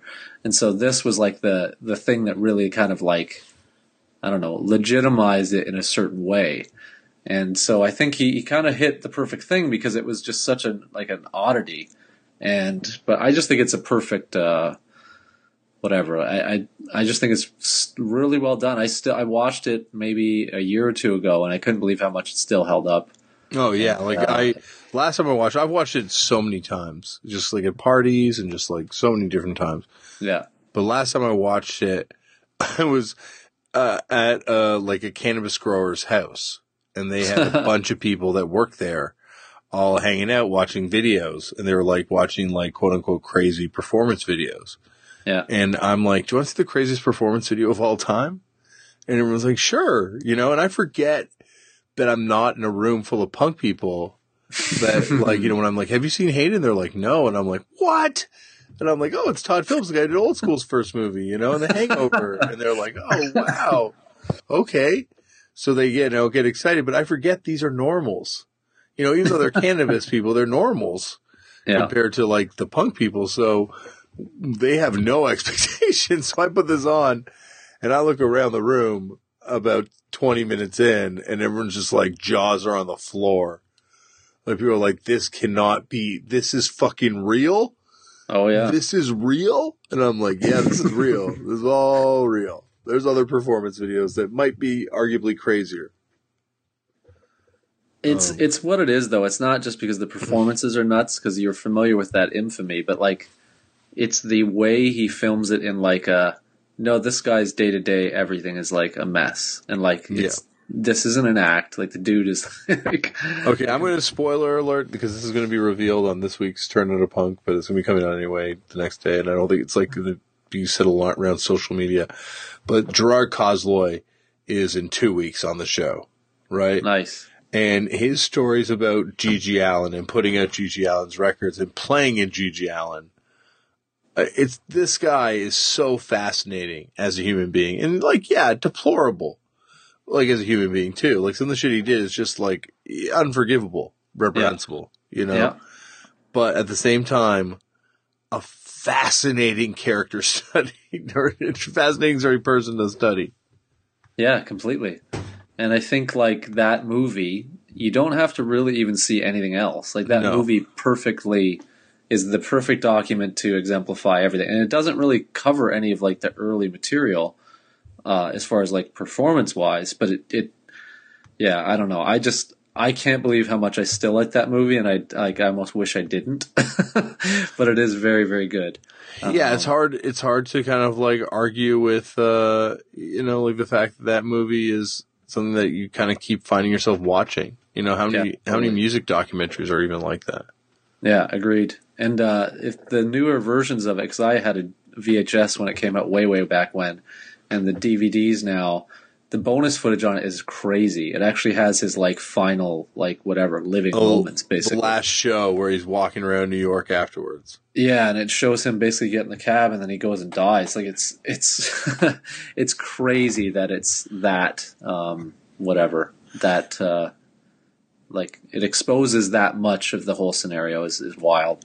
Yeah, well, I think that was the thing. Is it's it's he was like a very well documented person. You know, for a person who existed in a time pre cell phone camera, I guess it speaks to like if you're a if you're a train wreck, but also, but more like if you're a spectacle, people will look and people want to see it and people will record it. Like it's amazing the documentation that's out on this guy. No, it's true. Agreed. And it, it, imagine what it would be like in this era oh. if he existed now. Like it would be. We talk about that on the pod. We'll get into all this GGL yeah, stuff yeah. in a future anyway. episode. But anyway, yeah. we, it's a weird thing to get into from uh, tape trading culture. so the show goes. Yeah. Uh, so is it my turn? Yeah, grab something.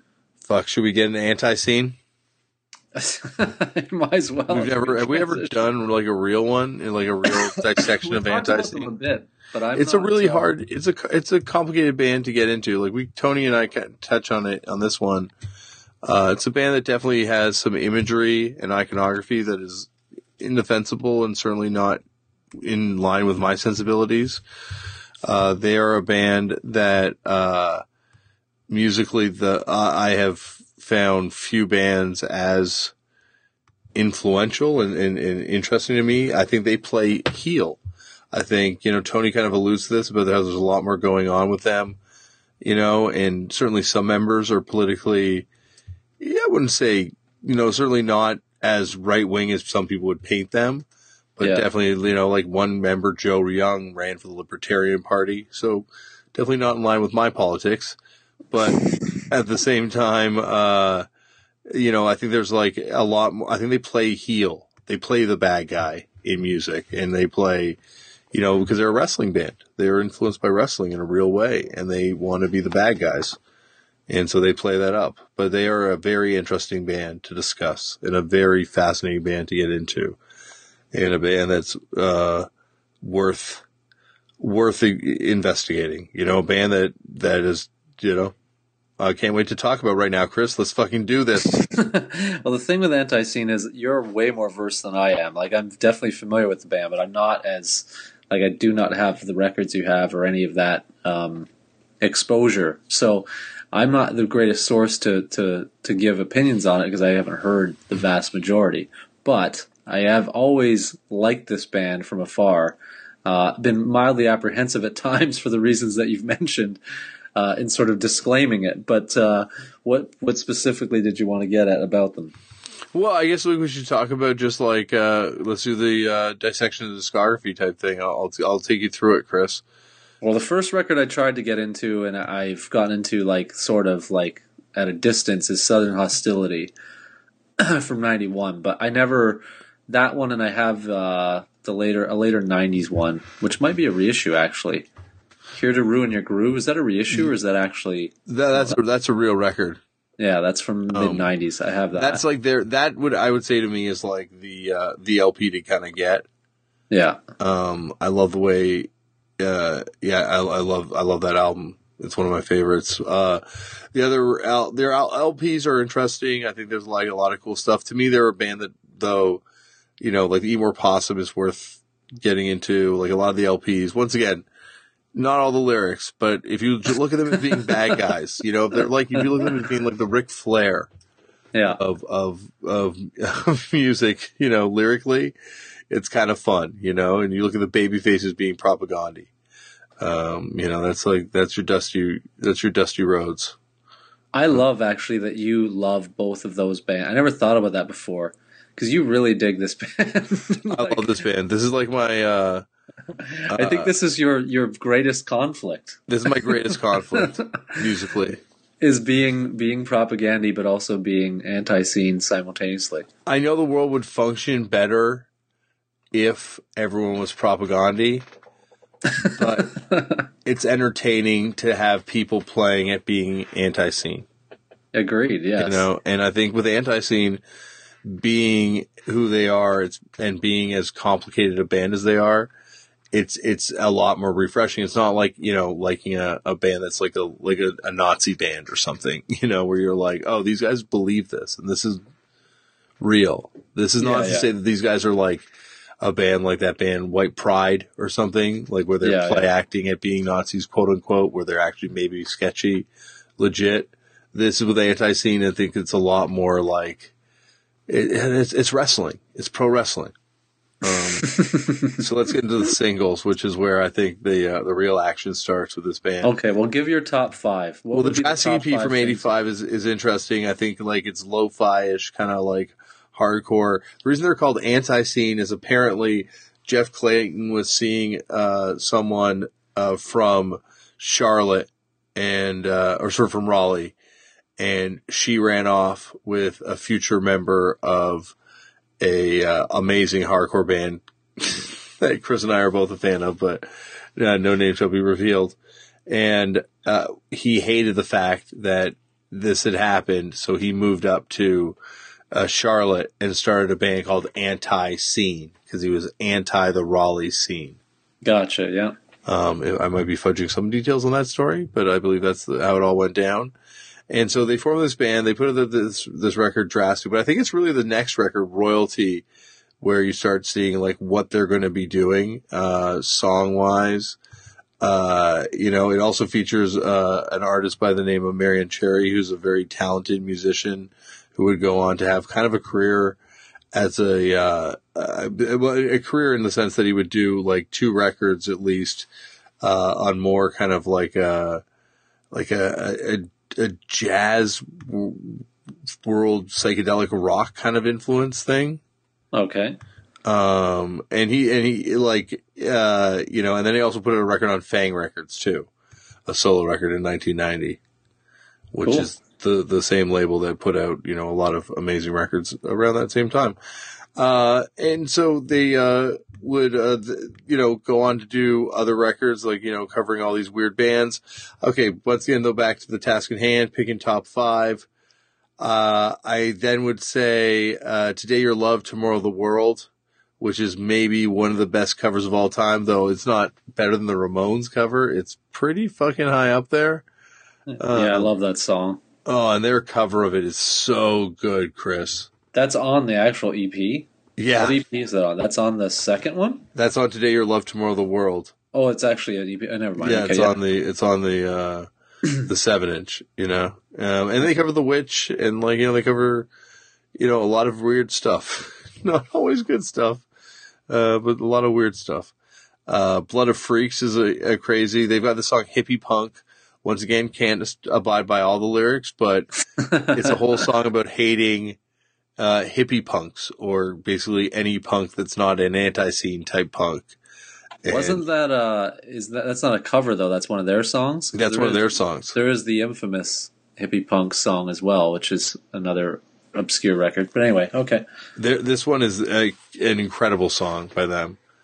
Um, and they, uh, worked out a gimmick at one point because they had this whole thing with Buzzoven that apparently Buzzoven them hated each other Yeah. because Buzzoven were obviously crusties and they would have hated crusties as they would be labeled hippie punks, quote unquote. And so they had worked at this whole thing where like they played a show together one time and they went backstage before the show and they were friends with each other. So the dude from, uh, from Buzz Oven cut off some of his dreadlocks and Jeff went on stage and cut this whole wrestling promo about how he beat the shit out of the dude backstage and cut off his hair. Um, very much like Tony recall Urban's this. story about being beat up by him um, as part of a wrestling gimmick in one time at a show. I really, I think I remember hearing that. Was that on the first time you said the first interview? No, that's in this interview. I think he talks about. Okay. it. maybe he I talks remember about in the first one. Maybe he talked about it in the first one. I Sorry. think it was the first one. I remember hearing something like that. Yeah, but he is truly a uh, yeah, like a band that I would I've never gotten to see live, but I would love to fucking see. You've never seen Antiseen at all? Never. Wow. I well, Yeah. I've never have either. I'm just surprised you haven't in some capacity, having traveled. Yeah, no, I've I've gotten to see like you know a lot of my mm-hmm. bands that I've wanted to see over the years, but they're certainly one of the few that I've never gotten to see. Um, and they've just never played. At, they might have played Buffalo one time, but I think it was away on tour type things. Yeah. Um, but yeah, I would I would love to see him. And then I think Joe Young's passed away, the guitar player. But they're like band that got me. They introduced me to Sun Ra. They introduced me to uh, Roky Erickson, Roky Erickson, or yeah. uh, which also got me into 13 Floor Elevators through their Wow. and th- through all their covers, you know. And they they it, you know they did a record with GG Allin. So once yeah, of course. I Yeah. mean, that's a, a check mark in the other side of uh, the not being able to defend him box, but they I don't know they're a they're a band that I think if you're a wrestling fan and if you can find a way to to get past some lyrics and stuff like that, or they're a, they're a very interesting band to kind of get into. I like the idea looking at the like the the progression of their singles and things of that nature that they actually had they did a sub pop single which isn't that bizarre thinking about it even in retrospect but knowing kind of their their sort of at least if not tongue in cheek attitude that that actually came about yeah, well, they uh, were they were like friends with. I think also it's like Sub Pop did Dwarves Records. You know, like I think Sub Pop in 2016 yeah. would not get away with that kind of stuff. Like, you know, it's it's Pissed Jeans is a very mild kind of like you know band compared to like the Dwarves or Antiseen. But like, yeah. Poison Idea did a record on. Yeah, on Sub Pop. Yeah. A lot of too. bands did singles. I just mean it's funny that. Um, it's it's like what you're saying. It's like well, Antiseen if the intent in the name exists. The idea that you know, if you think about '92 when this was released, um, and there's the infamous like the mummies writing a rejection letter yeah. like, Sub Pop, which is like a you know a meme now kind of, but at the time it was like a huge deal, and then the Dwarves getting kicked off. So the idea that like Antiseen was willing to do a single seems kind of funny in retrospect. I don't blame them at all. I'm happy they did, but it's just funny that they didn't like deny that or whatever. Well, they did like singles. If you look at their their discography on oh, yeah, every million. label, that kind of like would do singles for them. I think. Yeah, yeah, yeah. Makes sense. But yeah, so I think from Sub Pop's perspective, they were probably like, you know, ninety two sub pop. It might it might have been the lean years or the beginning of the lean years, um, at least. So, you know, they and I think there was also a point where Antiseen might have been on the verge of crossing over.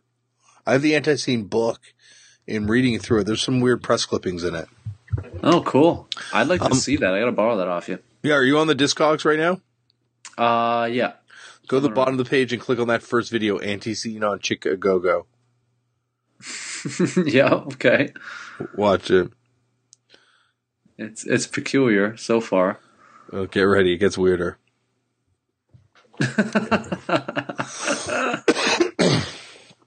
This was like a, a uh, like some sort of weird kid show. I think is the story, if I remember correctly. I don't know. I'm, I'm too tired to remember correctly at this point, but this is great. I wish this might be the one of my favorite things to watch on YouTube.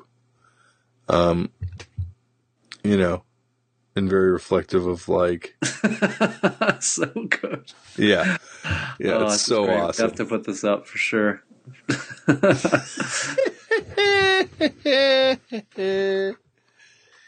it truly is. And the music anyway, good point. Like, this gives you a reflection of what they are. Um, someone once described Jeff Clayton as being one of the great unsung punk rock vocalists to me. I think it was Glenn Salter. Um, and that, that rings true to me always. Like, I think his voice, like, balancing sort of like a weird way of kind of incorporating melody into a harsh vocal and a gruffness has been always like he's someone that I've modeled my vocal on in a big way. nice. You know, DIY spirit of Tony Erba, political leanings, hopefully, of, you know, ideally, or of Chris Hannah, but failing at that. and then, uh, you know, and then, uh, and Jeff Clayton. Minus the guns with all these people, obviously, but. and then Jeff Clayton vocals, yeah. regardless, I think that was a good little uh, Antiseen segment. You always do justice to it, and uh, at which point I'm fully enveloped, I will be able to submit more opinion. But uh, I'm I'm just like I'm very intrigued by this group, but I don't know a ton about them at all. Yeah, like really a great band and a fun band to kind of investigate, and an interesting band to investigate, no matter what your kind of take is on them. Ultimately, I cannot assure anyone, but uh, certainly a band that's got some interesting videos to watch. live. yep. Uh, I guess uh, next point. All right. Well, first of all, I want. I can't believe how many face value reunions there have been. I was not aware of that up yeah. until this interview. Uh, I was kind of surprised to learn it, although the circumstances appear to always be kind of crappy, which sucks. But I wasn't. Uh, again, I thought they'd maybe done one. When you was saying they'd done numerous, I had no idea. But um, of your Erba bands, mm-hmm I'm going to guess that H100 is your favorite, but I don't know. Is that your number one?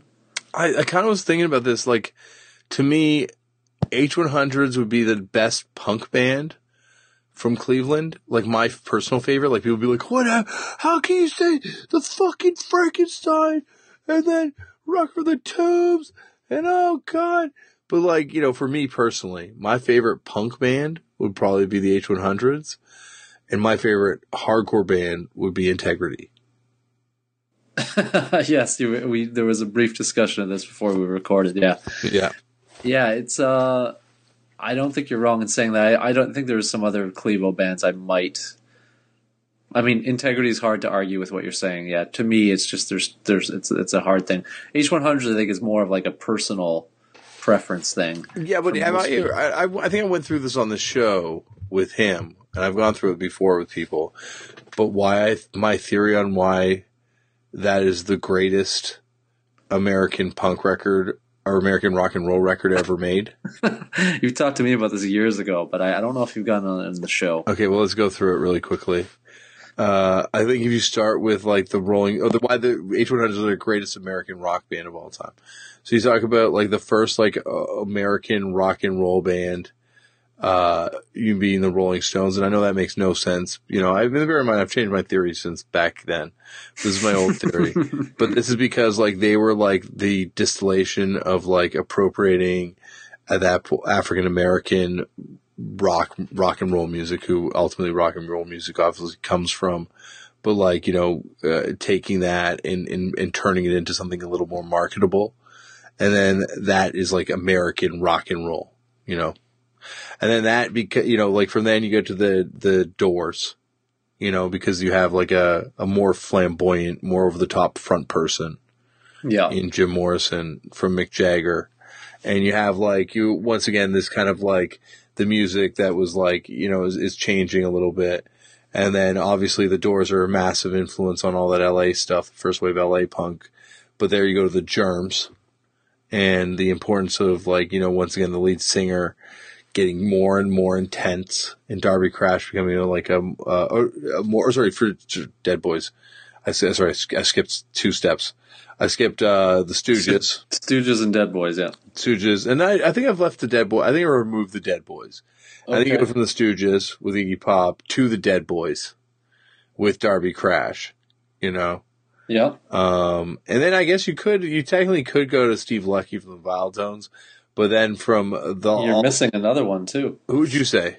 The one we just discussed earlier. GG Allin. Yeah. I don't think GG Allin because I don't think the music's the same intense. Like you know, I think the, okay. the his like music's like a weird. You know, it's yeah, not yeah. like you know, like I think the music's also kind of getting refined in intensity too. Yeah, I thought you were talking more of the, the front person archetype and trajectory, but okay, go on. And also, I think like Chris Herb Erba's like his front person, what he was doing was different than GG's. Oh no, I agree. I just thought you, know? were going to trace all of the like the wild men that you know come to the H one hundred. No, that's true. Yeah, that's all. Go on. No, but I think then and then you have the H one hundreds as like after the germs, the perfect sort of distillation of this energy that starts with this like anger and this front person that keeps getting more and more intense until you have Chris Erba Tony's brother, who uh, the legends are innumerable. um, yeah, like truly, uh, uh, but yeah, so the H100s would be my, my number one, uh, Cleveland band. I think for punk. And that's my, yeah, the, that's my weird theory that I used to always band about with people. I've, I've since dialed back on this theory a little bit a lot of it. You had a really great theory specifically about dismantle before, which you used to tell very passionately that I oh, can't yeah. remember. If you listen to that record, uh, B side first, it's like my favorite American punk seven inch from the nineties. I would definitely say. you had more though because you extrapolated the lyric. You, you were yeah, like it starts. It starts like very much as like introducing. Chris Erba introduces himself. Like I was born. Like when you listen to a B side first, right? And it starts with Panic Attack. He's like, I was born, so now I suffer as a victim of the product of your backward system. I want to destroy everything. My mind is contorted. It would have been better off if I was aborted. So he kind of introduces himself, right? Like as a character at that point. yep. And then it sets up the rest of the record. Like, you know, he's presented himself to you and he's given his backstory and then here's where he's at now. And it's like, you know, fighting Nazis and fucking being crazy and doing drugs and just being a punk, you know, in, in Cleveland.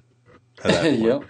And it's, uh, yeah, it's like a, a great ride, that record. And I still stand by that record as being like the, uh, like that's my number one 90s record. Yeah, I don't. I'd have to go through. I mean, I love it, and uh, you definitely turned me on to it. I'd only heard the the deathmatch one was the first one I heard. Well, that's the only one that was really readily available, and it's a great record, but I don't think it's reflective of like as much of the brilliance as that first record is. Yeah, yeah, agreed. Yeah, it's it's ironic that that's the one I like probably the least because I like the the other two more Yeah, yeah, personally speaking. Th- yeah. I, I guess me too. Probably like my favorite songs are on Brown Sugar and and you know Dismantle or whatever H one hundreds H one hundreds or whatever it's called. To Yeah. me, it's called Panic Attack. Uh, it is such a, a monster of a seven inch that that record is, you know, I don't know. I just perfect. I think it looks perfect. It, it sounds perfect. Yeah, agreed. It does have a great aesthetic. I always wondered I why. four versions. I have like seven versions of it. I think. I've always wondered the, the the name. Do you know what the name is in reference to? No, and I've always kind of wanted. I think it's maybe a car thing. It might be. I mean, it sounds about right, but even the thing. logo, I don't know, like, because it's a strange aesthetic, and it's something that I've never picked out. And I'm get if it is a car thing, it would make sense. It's a motorbike. cars, There's a type of motorbike called the Honda H100s. Oh, maybe that's it. Yeah. Um, Anyway. that always used to come up on my eBay save searches. I'm gonna be looking for like another weird version of that record. there are a lot of cool weird versions that like aren't on Discogs type shit. Yeah, yeah. Like I remember because you have you have a bunch. Yeah, the, the the the so the story is Tony Erba. The first pressing he did all himself, um, and there's like two pressings definitely of that record, a legit of the first press because there's like a big hole version and a small hole version, Yeah, and then the first round of the seven inch, the first press had a pay no more than three ninety nine silk screened onto the side of the sleeve, but yeah, that part of the silk screen got clogged, so only the first dozen I've been told have that on it yeah. right? So that's that was the. Uh, I guess they've got 14 versions of now, so they might have a pretty good run of the whole version thing. Um, and then there's two different versions on Clear. Uh, there's the sign version that was called, uh, or some numbered version that's called the Vanishing Signs Press. And there were 25 that were unnumbered but had the same sleeve, but they were uh, only given away to friends apparently. Uh, then there was also clear vinyl that was just thrown in the regular sleeve, 50 of them. Uh, then there's uh, uh, there were these weird ones that showed up later that had red ink screened on them, yeah.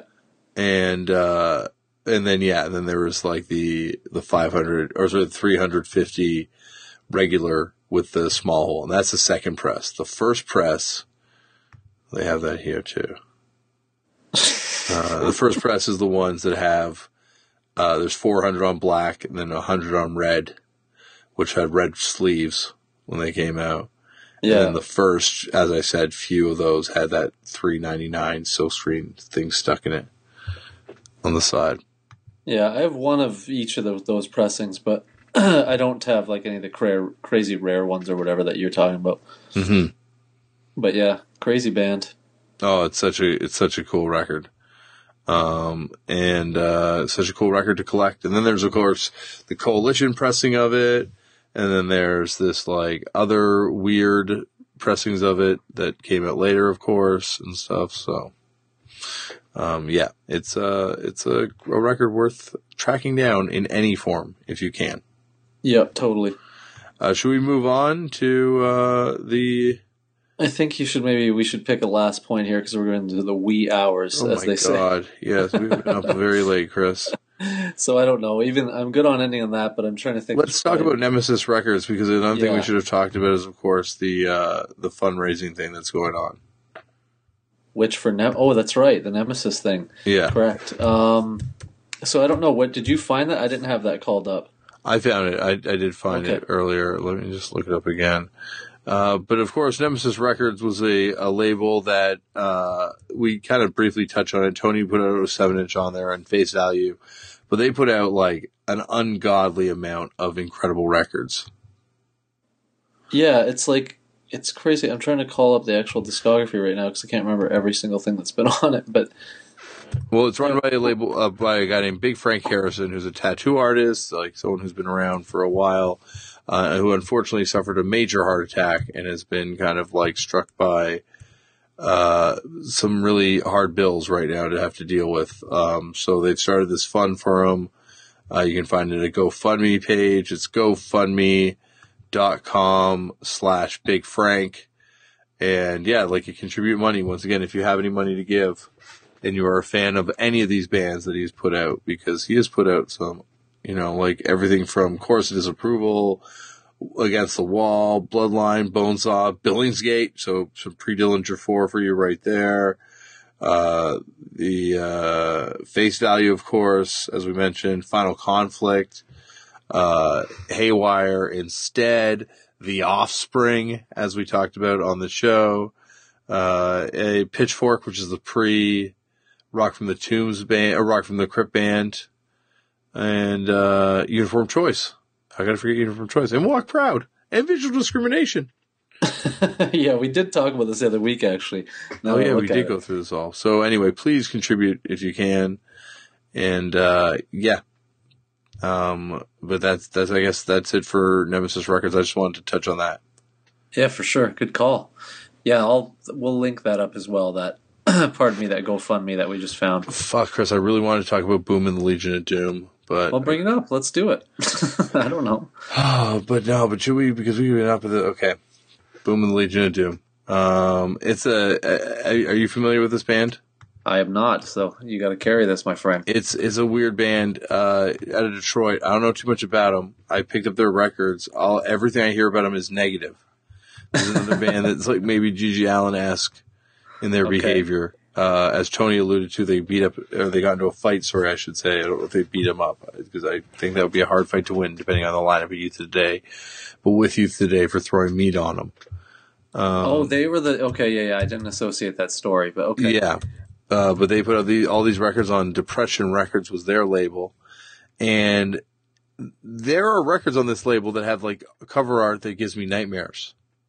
Um, it is a weird label that I've been kind of obsessed with collecting stuff on, uh, just because it, it, it just, I don't know, it's just such a weird nook in music history. And it's like, you know, once again, completely despised by all accounts by everyone around it. Really? Yeah. Yeah, and, and they had a, a really uh, extensive discography. Um, I'm trying to call up, of course. I think you brought up the. um You've brought it up before. I don't remember what the hell reference, but we did talk about it a little bit. The But Plasma Alliance know. and stuff. Yeah, maybe we did talk about some of the stuff. But anyway, Boom and the Legion of Doom were, I believe, the people that ran this label, and of course, the band that put out the most records on the label. Yeah. Um, and uh, the whole way through they ran with their their kind of involvement. It looks like too.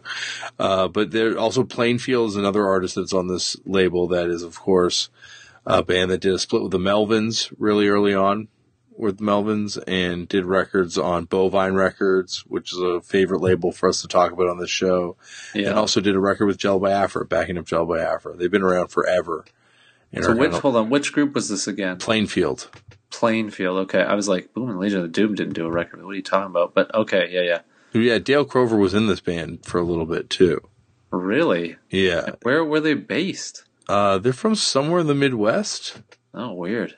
I believe. Maybe I'm wrong on that. Maybe it's New York. Early early '90s. So he was in this band then. But they formed in the 80s, I believe, if I'm not mistaken. Maybe it's Well, wrong. Maybe I'm wrong. Maybe this is the first seven inches, not until the 90s. First one's '91. It's Yeah, here. you're right, I don't know if 91. that's uh, No, you're right. That's probably a Melt Banana they just split with, obviously. Weird. Yeah, I don't know this. I haven't heard this either. Um, uh, Yeah. a, a cool band, like a definitely a, a very cool band to kind of like, you know, dive into musically. I think Chris, you'd be really into it.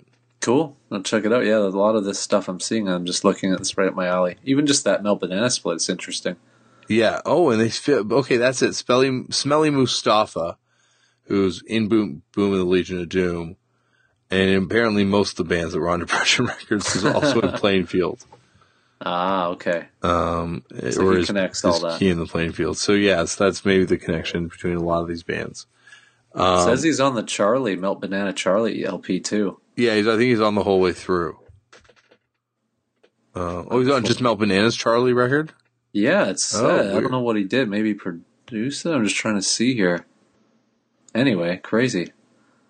Um, Cool. Either way, I'll look into it. Slaughterhouse Oh, yes, though he's on is one track. He's on one track on it. okay. Weird. I guess he was. I guess he did the split right with The Plainfield. vocal. He has a vocal contribution. It says here. Um, the the the record though that really disturbs the shit out of me is the Slaughterhouse seven inch. what you talked about on the show, and I'd never seen, but now I'm seeing it, of course. And yes, that is a very disturbing. There's cover. another panel though that's really the other panel is the one that really disturbs you, which is the little girl from the front panel looking up as a guy holds a knife to the woman taped to the wall. Jesus. It's Yeah. like so fucking disturbing. It's actually a split too. It's Depression and another label called Blizzard of Blood, Oh well, yeah. which only released two things. It released that and the compilation. Well, we're in a Discogs. There's some holes in the uh, discography. true. There might Oh yeah, it's a punk more. record where I have not heard of a single band on this comp other than them. It's a cassette comp.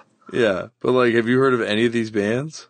No, I not the Legion of Doom. I guess it's Boom and the Legion of Doom. if that's them, yeah. But uh no, yeah. It seems like it's it says industrial and punk. It seems like it's kind of like a noise thing. It would be Yeah, my guess. maybe. Wow. But is this a noise record? This band seems like they're a noise band. Oh no, it's punk goth rock. Yeah, it's like weird. It's like a very weird record. Um, I picked it up one time because I just like was at a record store and I just opened the cover and was like, "This is too weird." And then it was on Depression, Yeah. and it was another piece in the Depression puzzle. Chris, How many of these have you knocked off? pardon me. How many do you have, like in the depression catalog? Oh, God, now I gotta go. Uh, uh not not not enough. Not as many as I should. Um, Do all of them like? Do you see when you call up the depression uh, entry? Is that how all their labels look? You see the image there? yeah, That's how all their labels look. pretty much. I Oh, was- it's so cool. Yeah, they've got a really cool vibe. And I think there's another record before the Plasma Alliance one that uh was that's not here or maybe There's one that's it. listed as Toxic Attitude, which is listed a year before. Yeah, there's Toxic Attitude, but then there was like maybe it's Toxic Attitude. Yeah, there's like another record I, I remember picking it up at a friend's house and not buying in the end that I really regret. That must have been the Toxic Attitude one. Um, but then there's I think there's another record that's associated with them too that came out between Toxic Attitude and Plasma Alliance. But um, but yeah, I've got like Plasma Alliance. I've got the Boom and the Legion of Doom stuff. I've got the Premature Babies records. I've got the and Proud, but Proud. I've the Slaughterhouse, but I don't have the Boneyard. I don't have a lot of this later Bo- Legion, Boom and Legion of Doom stuff. I wonder who did the art. Like, because if you look at the labels, a lot of them look like it's got to be the same artist. It's got to probably be one of them. I think it's maybe But the it- dude from Plainfield. The, cool. Their records come with tons of shit too, like comic books and like zines and like listings for other bands that are like fake bands apparently or Huh. Crazy. Interesting label. Yeah, I didn't know anything about this. I've heard you speak about it like vaguely before, but I haven't seen it in depth. Yeah, no, it's one of the ones cool. that like I it's it's like a passion is is finding out stuff about this. There you go. Well, hey, it's cool. I think that's a good end end point here, my friend. Yeah, perfect. We should end on that. Uh, I guess that's it, Chris. Like, what should they do? Uh, you can reach us at turned out a punk footnotes at gmail.com, and we're always getting uh, tons of mail, and we'll go through it on the show here. And also go to DamianAbraham.com click on that Tour Live or Tour TOAP Live tab and pick up your tickets for those shows. Because as I say, there are tons of amazing guests. If you missed it at the beginning of the show, uh, I'm not going to run through them again. So rewind and then look it up or just look it up on the internet. I'm sure it'll be on the internet hopefully today. Uh, so yeah, check that out. That'll be a fun time. Okay. I guess that's it. Anything else, Chris? No, I'm good, man. Okay. If you want to reach us here, you know how. Uh, if you want to reach me, DamianAbraham.com and uh, various forms of social media at Lefford Damien. And uh, once again, uh, check out that Vice Bloodlust. Thank you. See you next week. Anyone can do this shit. So go out there and make your own culture. Do something. Cause, uh, you know, you'll find, you'll find people that, that are looking for what you're doing. I, you know, try, if people that listen to this right now, there's got to be an audience for your bullshit. Trust me. All right. Everybody in your crew identifies as either Big Mac Burger, McNuggets, or McCrispy Sandwich. But you're the filet fish Sandwich all day. That crispy fish, that savory tartar sauce, that melty cheese, that pillowy bun. Yeah, you get it. Every time. And if you love the filet of fish, right now you can catch two of the classics you love for just $6. Limited time only. Price and participation may vary. Cannot be combined with any other offer. Single item at regular price. Ba da ba ba ba.